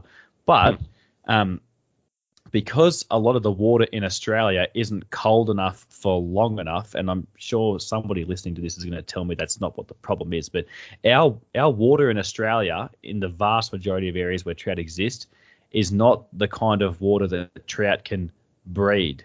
So, at like an hour out the road from me, um, there's a trout hatchery near a town called Ebor, E B O R, for anybody who wants to Google, and it's a government-funded trout hatchery and they breed up rainbows and browns and maybe I know there are some other kinds of trout that exist in my area in small pockets. I'm not sure if they still breed them, but this is a government funded hatchery just so um, you know squillions of baby trout get bred and we have these massive releasing efforts all over the area where I live every year where people release the trout into parts of rivers and streams just so we can enjoy catching them. And the reason why the hatchery has to work so hard is because so many of them, um, even if they were to find the right conditions to breed, one summer that's worse than your typical summer, and they're all just cooked and they die. So it's uh, it's just like this. It's the complete opposite of a renewable resource, but we're happy to sink the funds into it because we enjoy chasing trout. It's a really interesting dynamic, and my dad and I enjoy catching trout, sure, but we've always kind of found it funny that some people in Australia um, respect and enjoy catching trout and the trout culture more than our true blue homegrown natives, which are just supremely powerful, amazing, gorgeous fish. You know, like the Murray cod, my favorite. Um, they're just they can grow enormous, but there are plenty of people around here who they they they turn their nose up at catching our natives because they want to chase the trout because they want to be part of that. Um, well, it's actually a really trad, you know. They're fly Yeah. fishing and they wear the Sure. leather, whatever's it is, and, and I respect it. I get it, and and I love chasing trout too, you know. But it's I just find it interesting that we've got a higher value placed on because we don't have much of native animals we can really hunt. Like the the kangaroo harvest is very much a commercial kind of venture, but we can chase trout and we can chase native fish, and there are some people who just don't respect our native fish, and I find that really bizarre. Um, I have a hard time with it actually. Uh, Yeah, yeah, yeah, but you're sinking all this money into another it. interesting Yeah. dynamic. Yeah, sinking Yeah. all this money into it, and it, it doesn't, and it can't. You know, um, I think I think people can, most rational people, right, can can wrap their head around. Hey, uh, we need to, I guess, help. Let, let's say a certain species out. Um, let's say they got low on numbers or whatever. Um, but then once you get them to whatever numbers they need to be, they need to be self-sustaining. Uh, but it, but it sounds like the trout are just like they're just grown, but then like you release them and it's it's kind of like one of those um, uh, things where like like an animal is kind of like you know bred in captivity, you know, and then they they release them into the wild, like run free, run free, and then like two seconds later, like some like like like hawk or eagle or whatever like swoops down and picks them up because they're like completely clueless to the world Yeah. and they just can't survive more than five Yep. five minutes in the in, in nature. Yep. You know, that's that's Oh, But yeah, ex- it's- that's it's exactly people what are willing is, to do man. for- Like, yeah. yeah. Go ahead. Um, oh, I was just gonna say, like, um, there's like some people, like there are trout fishing pages I'm a member of on Facebook, and sometimes people will put up a picture of a nice trout they've caught and they've killed it, and they're like, man, I'm gonna eat it, and other people start bashing them online, like, oh, you know, you really shouldn't be killing those river trout. There aren't that many to catch, and other people are like, man, they stock them up every year. Like, what are you worried about? They're not even supposed to be here. And It's just Right. really funny watching that dynamic. And and any Aussies who are listening, like I'm not down on trout. That they're, gorgeous. I caught some trout the other day. They're just beautiful, amazing, athletic fish. Uh, I just I just think it's an interesting dynamic that we've um, we're quite happy to have this um, synthetic creation here, so we can all enjoy it in that regard. But it's not even close to sustainable. You know, I like just, that uh, term, synthetic Something we sink creation. cash yeah. yeah, Yeah. that's that's funny. I stole it from Steve Rinella. It's not mine. Oh, did you? okay.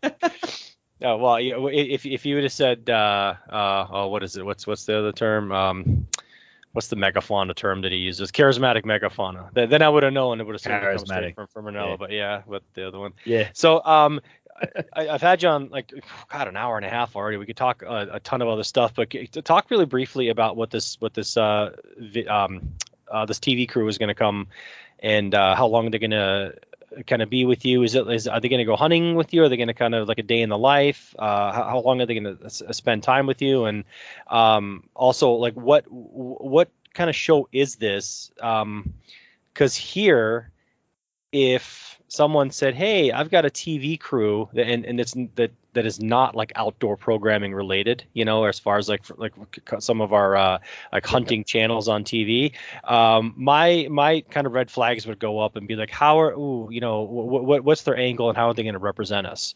So what what what what is this all? What is this all about that that, that you're going to be involved with? Okay. I'll try and keep this somewhat brief, although I've clearly demonstrated I'm not good at that so far. But That's okay. Um, so, yeah, where can I start? Um, I hate to bring up Meat Eater again because I've brought it up maybe three or four times, but I am a massive fan, and essentially this is going to maybe fill the same kind of niche that Meat Eater does, and I don't necessarily mean the same kind of dialogue or whatever. I mean like um, quality cinematics and conversations, not just around the hunting, but also around other land management issues. Certainly a lot around food.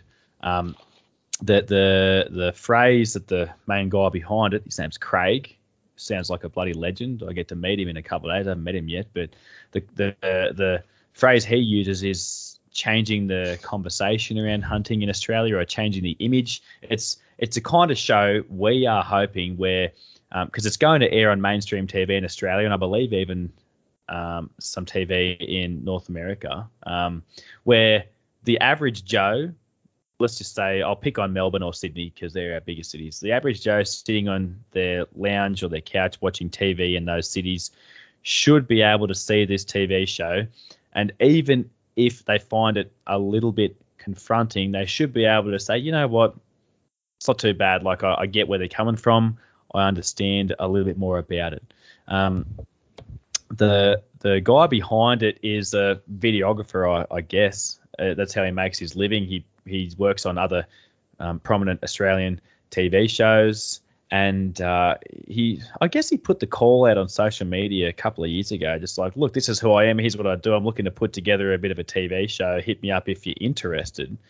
I'm not, sure how many replies he got. I sent him a thing just saying, look, man, I'm you know, good on you for having a crack. Here's who I am, and here's uh, you know my wife, and here's what we're into. If that sounds like something that you would be interested in documenting, then by all means hit me up. And I was very lucky that um, he had worked on a, I guess the, the TV crew for like a four wheel drive company.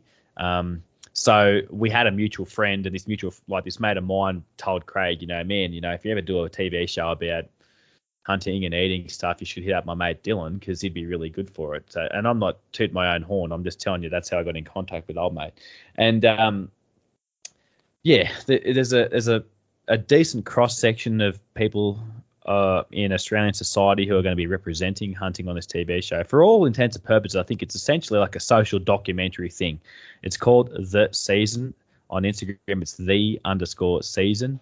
Um, it all looks really good, and it's basically showing the Australian public and anybody else who may care to watch that hunters are not. Uh, I mean, you, you guys use the same terms, you know, like you say rednecks, we say bogans driving around in a ute with beer cans or whatever. Like there are some people who are like that, but um, your average hunter in Australia is just your average person. So my wife and I, I'm a school teacher. She works for a university. We're just professionals. We enjoy our life uh, out on this country area. As a bloke, um, his name's Patrick. He lives in Melbourne. I think he's a management type. He looks to be wearing fancy clothes, working in the city, but he goes to up to this public land in Victoria chasing sambar. Um, you know, whenever he has spare time, and that's probably representative of a lot of Australian hunters. I believe they got video of him shooting a sambar stag with a compound bow for this TV show, which is um, like that's fairly remarkable. I'm not I'm not saying it never happens, but it's not normal for people to use bows chasing sambar because they're so big um, and the country they hunt is so thick, and there's know a vast cross section of people. There's a lot of different um, aspects of Australian hunting being represented, and the, the niche that Kira, my wife, and I are filling is, I guess, just like a, a regular couple who, uh, well, we might do a bit of rabbit shooting around our property and our neighbours. From what I understand, he's going to arrive here within the next day or two I'm going to go out to one of our best properties for hunting and spend, I don't know, three, four, five days out there as long as we need to maybe get a couple of critters on the ground. Hopefully we should. There's no reason why we shouldn't, but you know, when you've got to put the pressure on, stranger things have happened, I guess. But sure. Um, the plan is to sh- shoot a few animals, whether they be deer, pigs, goats, whatever.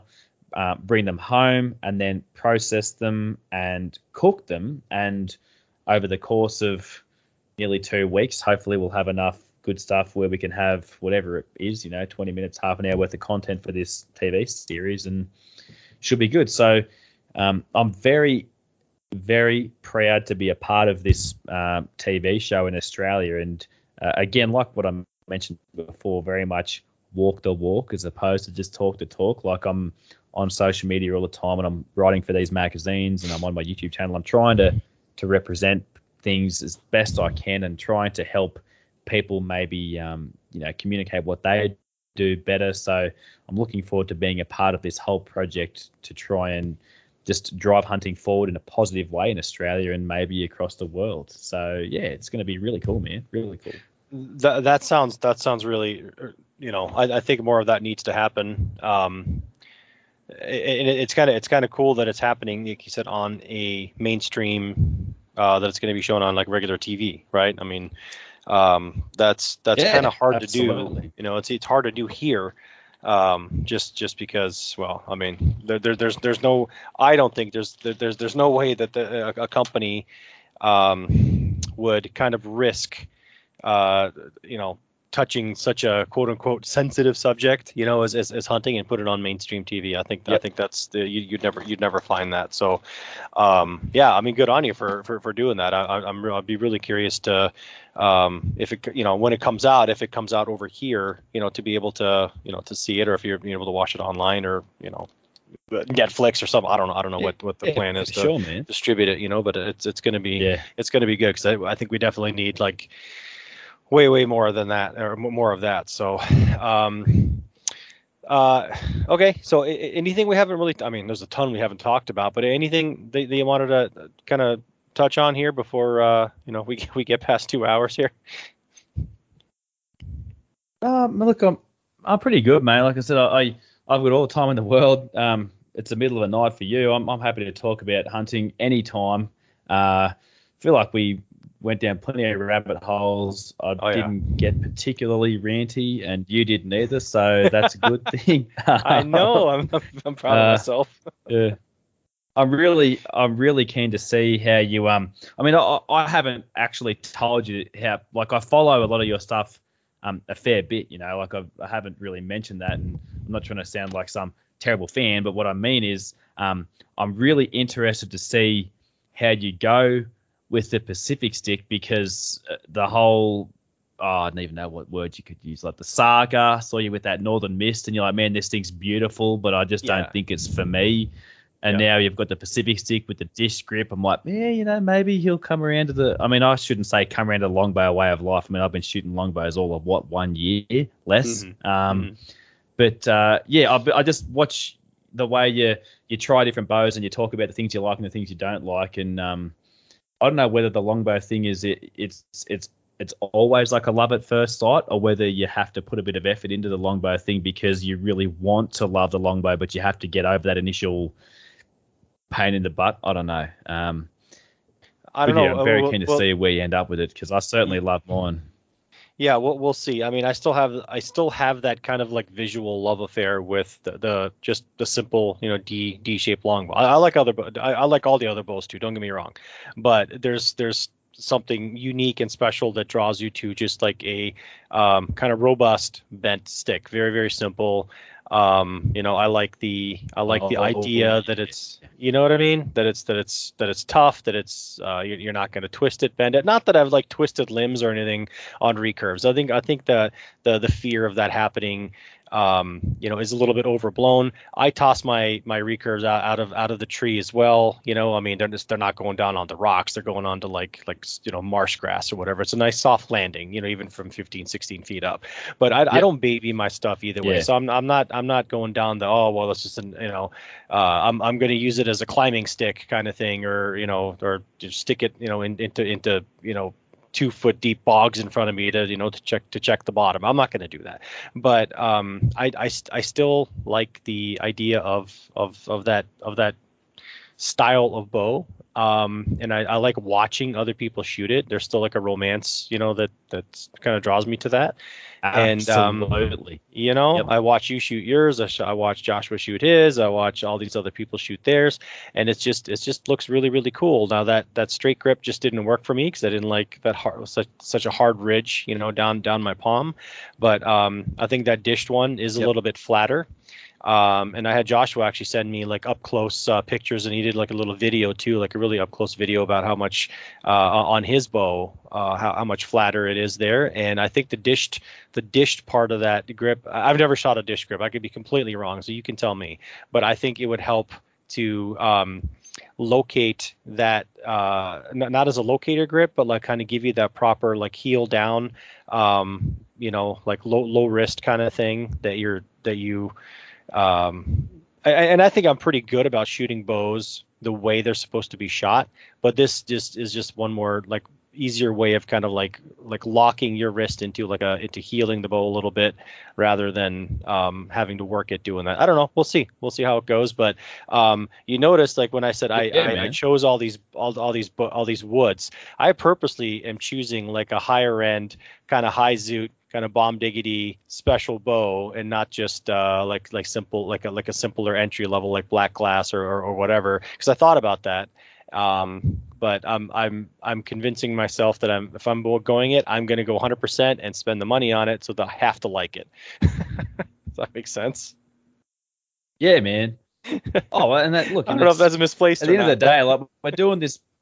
Yeah, no, I mean we're, we're doing this because we want to have fun, right? So Yeah. by all means, like knock it out the park. It's I'm just keen to see like that that little uh, St Patrick Lake fan page on on Facebook is pretty active. It's just a lot of good Yeah. talk. There's uh, refreshingly hasn't been a whole bunch of um, negative bullcrap like what I see on a lot of other Facebook pages, and everybody really appreciates um, the oh well, I guess the craftsmanship that that Eric puts into his bows, and Mhm. It's just it's just good old fashioned fun, and that's something that I've been really getting into, and uh, yeah, like again, the um, there's just something different about a longbow. Looks cool, feels cool, um, makes you a better shooter too. Like when I shoot my longbows a lot, and then I'd go pick up my widow, it just oh my goodness me, it just feels like I can't miss with that thing. So that's uh, like I said, almost like a training tool. It's just right good right. fun. Yep, I'm I'm I'm looking forward to it. I uh I, I really am, and uh you know I've I've kind of resigned myself to um, like going back to what we were talking about earlier, like there there are certain things that I know, like like if, if I if I wanted the absolute most perfect um, easiest to shoot, most accurate, most everything. You know, I, would probably go buy an ILF type of rig, or you know, something like a. And, and, and I wanted like a Satori or whatever for a while, but I kind of I kind of got over that. You know, it would be that, or it would be kind of like, um, you know, like like a Widow, something like super, you know, heavy heavy riser, heavy mass, like a PSA, PMA, whatever. Um, cut way past center so that you can have you know uh, just uh, unrivaled levels of tunability or you know something heavy again like super accurate like a bob lee or whatever same same same kind of same kind of deal right but um and i do like yeah, those bows but um i i i think if you say okay there are limitations and I know some longbow guys are going to be like, "Oh, it's not a limitation; it's in your head." You know, don't. Uh, I'm not. I'm not saying this in a disparaging way, but there's no way that then an ASL is as accurate as one of those you know higher end higher higher tune, tunable recurves. They're, they're, it's just it's just not right. Um, but yeah. there's something more intangible with what we do as um, as archers that uh, you know kind of kind of goes go, goes beyond because again if we're talking about most accurate most uh, most deadly um, whatever then then you know we're talking a 30 six okay a scope 30 hot 6 yes so everything everything lower yep. than that you're you're giving up certain levels of um, of, of, accuracy and uh, you know shootability or what whatnot, but you're gaining something else. And for everybody, again, that sliding scale for everybody that's different. So I'm kind of in that you know my my sliding scale is different than than you know so, someone else's. So that that's where I'm that's where I land. Yeah, man, mine's uh, mine's certainly a lot different to my wife's. Like, she's, I mean, she's the best. But um, every time I go out for a hunt and I only take my longbow, she just gives me this look like, so you're telling me that I'm not going to get any more meat in this freezer when you get back? I'm like, hey, you know, maybe, maybe you will this time. Uh, and then I come back from out hunting, and, I, and I've had a blast just carrying this thing. I've, there are some instances I've, I've missed some stuff with it, and I've had a really good time. And she's just like, "What do you mean you had a good time? Like, you came back with nothing. I'm like, yeah, but I got to walk around with this bow, got to look at it, and I got to feel cool, and uh, and that's important to me. So there, and yeah. you know, if you want exactly. something in the freezer, then you go and shoot something. You know. remind me when we hang up. I'm going to tell you a joke. Yeah. I, I, don't. I don't. I'm, I'm not necessarily going to tell it on air. Although I although I can make it like a PG or uh, you know a, a safe version. But I'll, I'll tell you a joke when when when we when we hang up recording here because it reminds me of something. So yeah, um, yeah. Okay. uh, where can people find you? Um, I know you mentioned a whole bunch of stuff, but just kind of do, do like a little like a recap of everywhere everywhere they can find you, and then w- what they can look forward to as far as the TV show when it's coming out. Cool, mate. Well, uh, yeah, go to YouTube and just type in the Wilder Lifer, W I L D E R L I F E R. Um, that'll direct you to some of my Instagram stuff. There's going to be a lot more about um, building arrows for hunting or tuning them in terms of like just understanding things like GPI and why you might chase a particular weight. Plus, um, I don't know, just more of my adventures for anybody who happens to be interested. And the TV show, I believe, it's going to air sometime after Easter. Um, COVID's pushed the thing back a lot, so um, I don't know. I'll communicate with you when uh, Craig tells me when that's going to be the case. But uh, sure. yeah, look, if if anyone's interested in seeing what I'm what I'm up to, either my YouTube channel or my Instagram, which is just Wilder Life with an underscore either side. Um, it's mainly photography based, like it's not always just dead stuff. Um, because I I take pride in taking really good photos as well. So that's where they can keep up to speed with anything they might be interested in if they think what I do is interesting enough. Cool. Yeah, I uh, again, like I said, I, I definitely like watching your stuff. Um, yeah, I think I said it earlier. It was it was one of those you know when I started like officially following you, I'm like, oh, I've I've, I've seen I've seen these videos. I've seen some of these videos before. Um, so yeah, and it kind of it, it kind of clicks, and so yeah, good good stuff. I think you you know you you represent uh, you know hunting and and and archery and all that stuff you know in, in a very good light. So I'm I'm I'm, I'm kind of glad that uh, you're you're doing this project. I think it's going to be you know beneficial you know no matter what. So um, okay, with that said, everybody, uh, Dylan, why don't you just hang on on the um, uh, on the phone with me here? while I uh, when we stop recording. So everybody, uh, like, share, man. and subscribe. Yeah, super, super, super important. Please, I I, I ask people to leave ratings, and then and then they, they kind of ask, well, how do I do it? And it's like, well, I, I listen to podcasts on on on Apple, like on my phone, on, on my you know Apple Podcasts or whatever. Um, and it's just you just go to the show and you scroll all the way down, and there's leave a rating. I have no idea how to do it on like Spotify or, or any of those other you know or on an Android or, or whatnot. But um, there, there's got to be a way to do it. But I really really appreciate it if people go do that. Um, go go watch the YouTube channel too as well, Bowhunting Soul. And um, yeah, I think uh, I think that's it. Dylan, thanks for uh, thanks for coming on, and uh, I'll talk to everybody later. Thanks.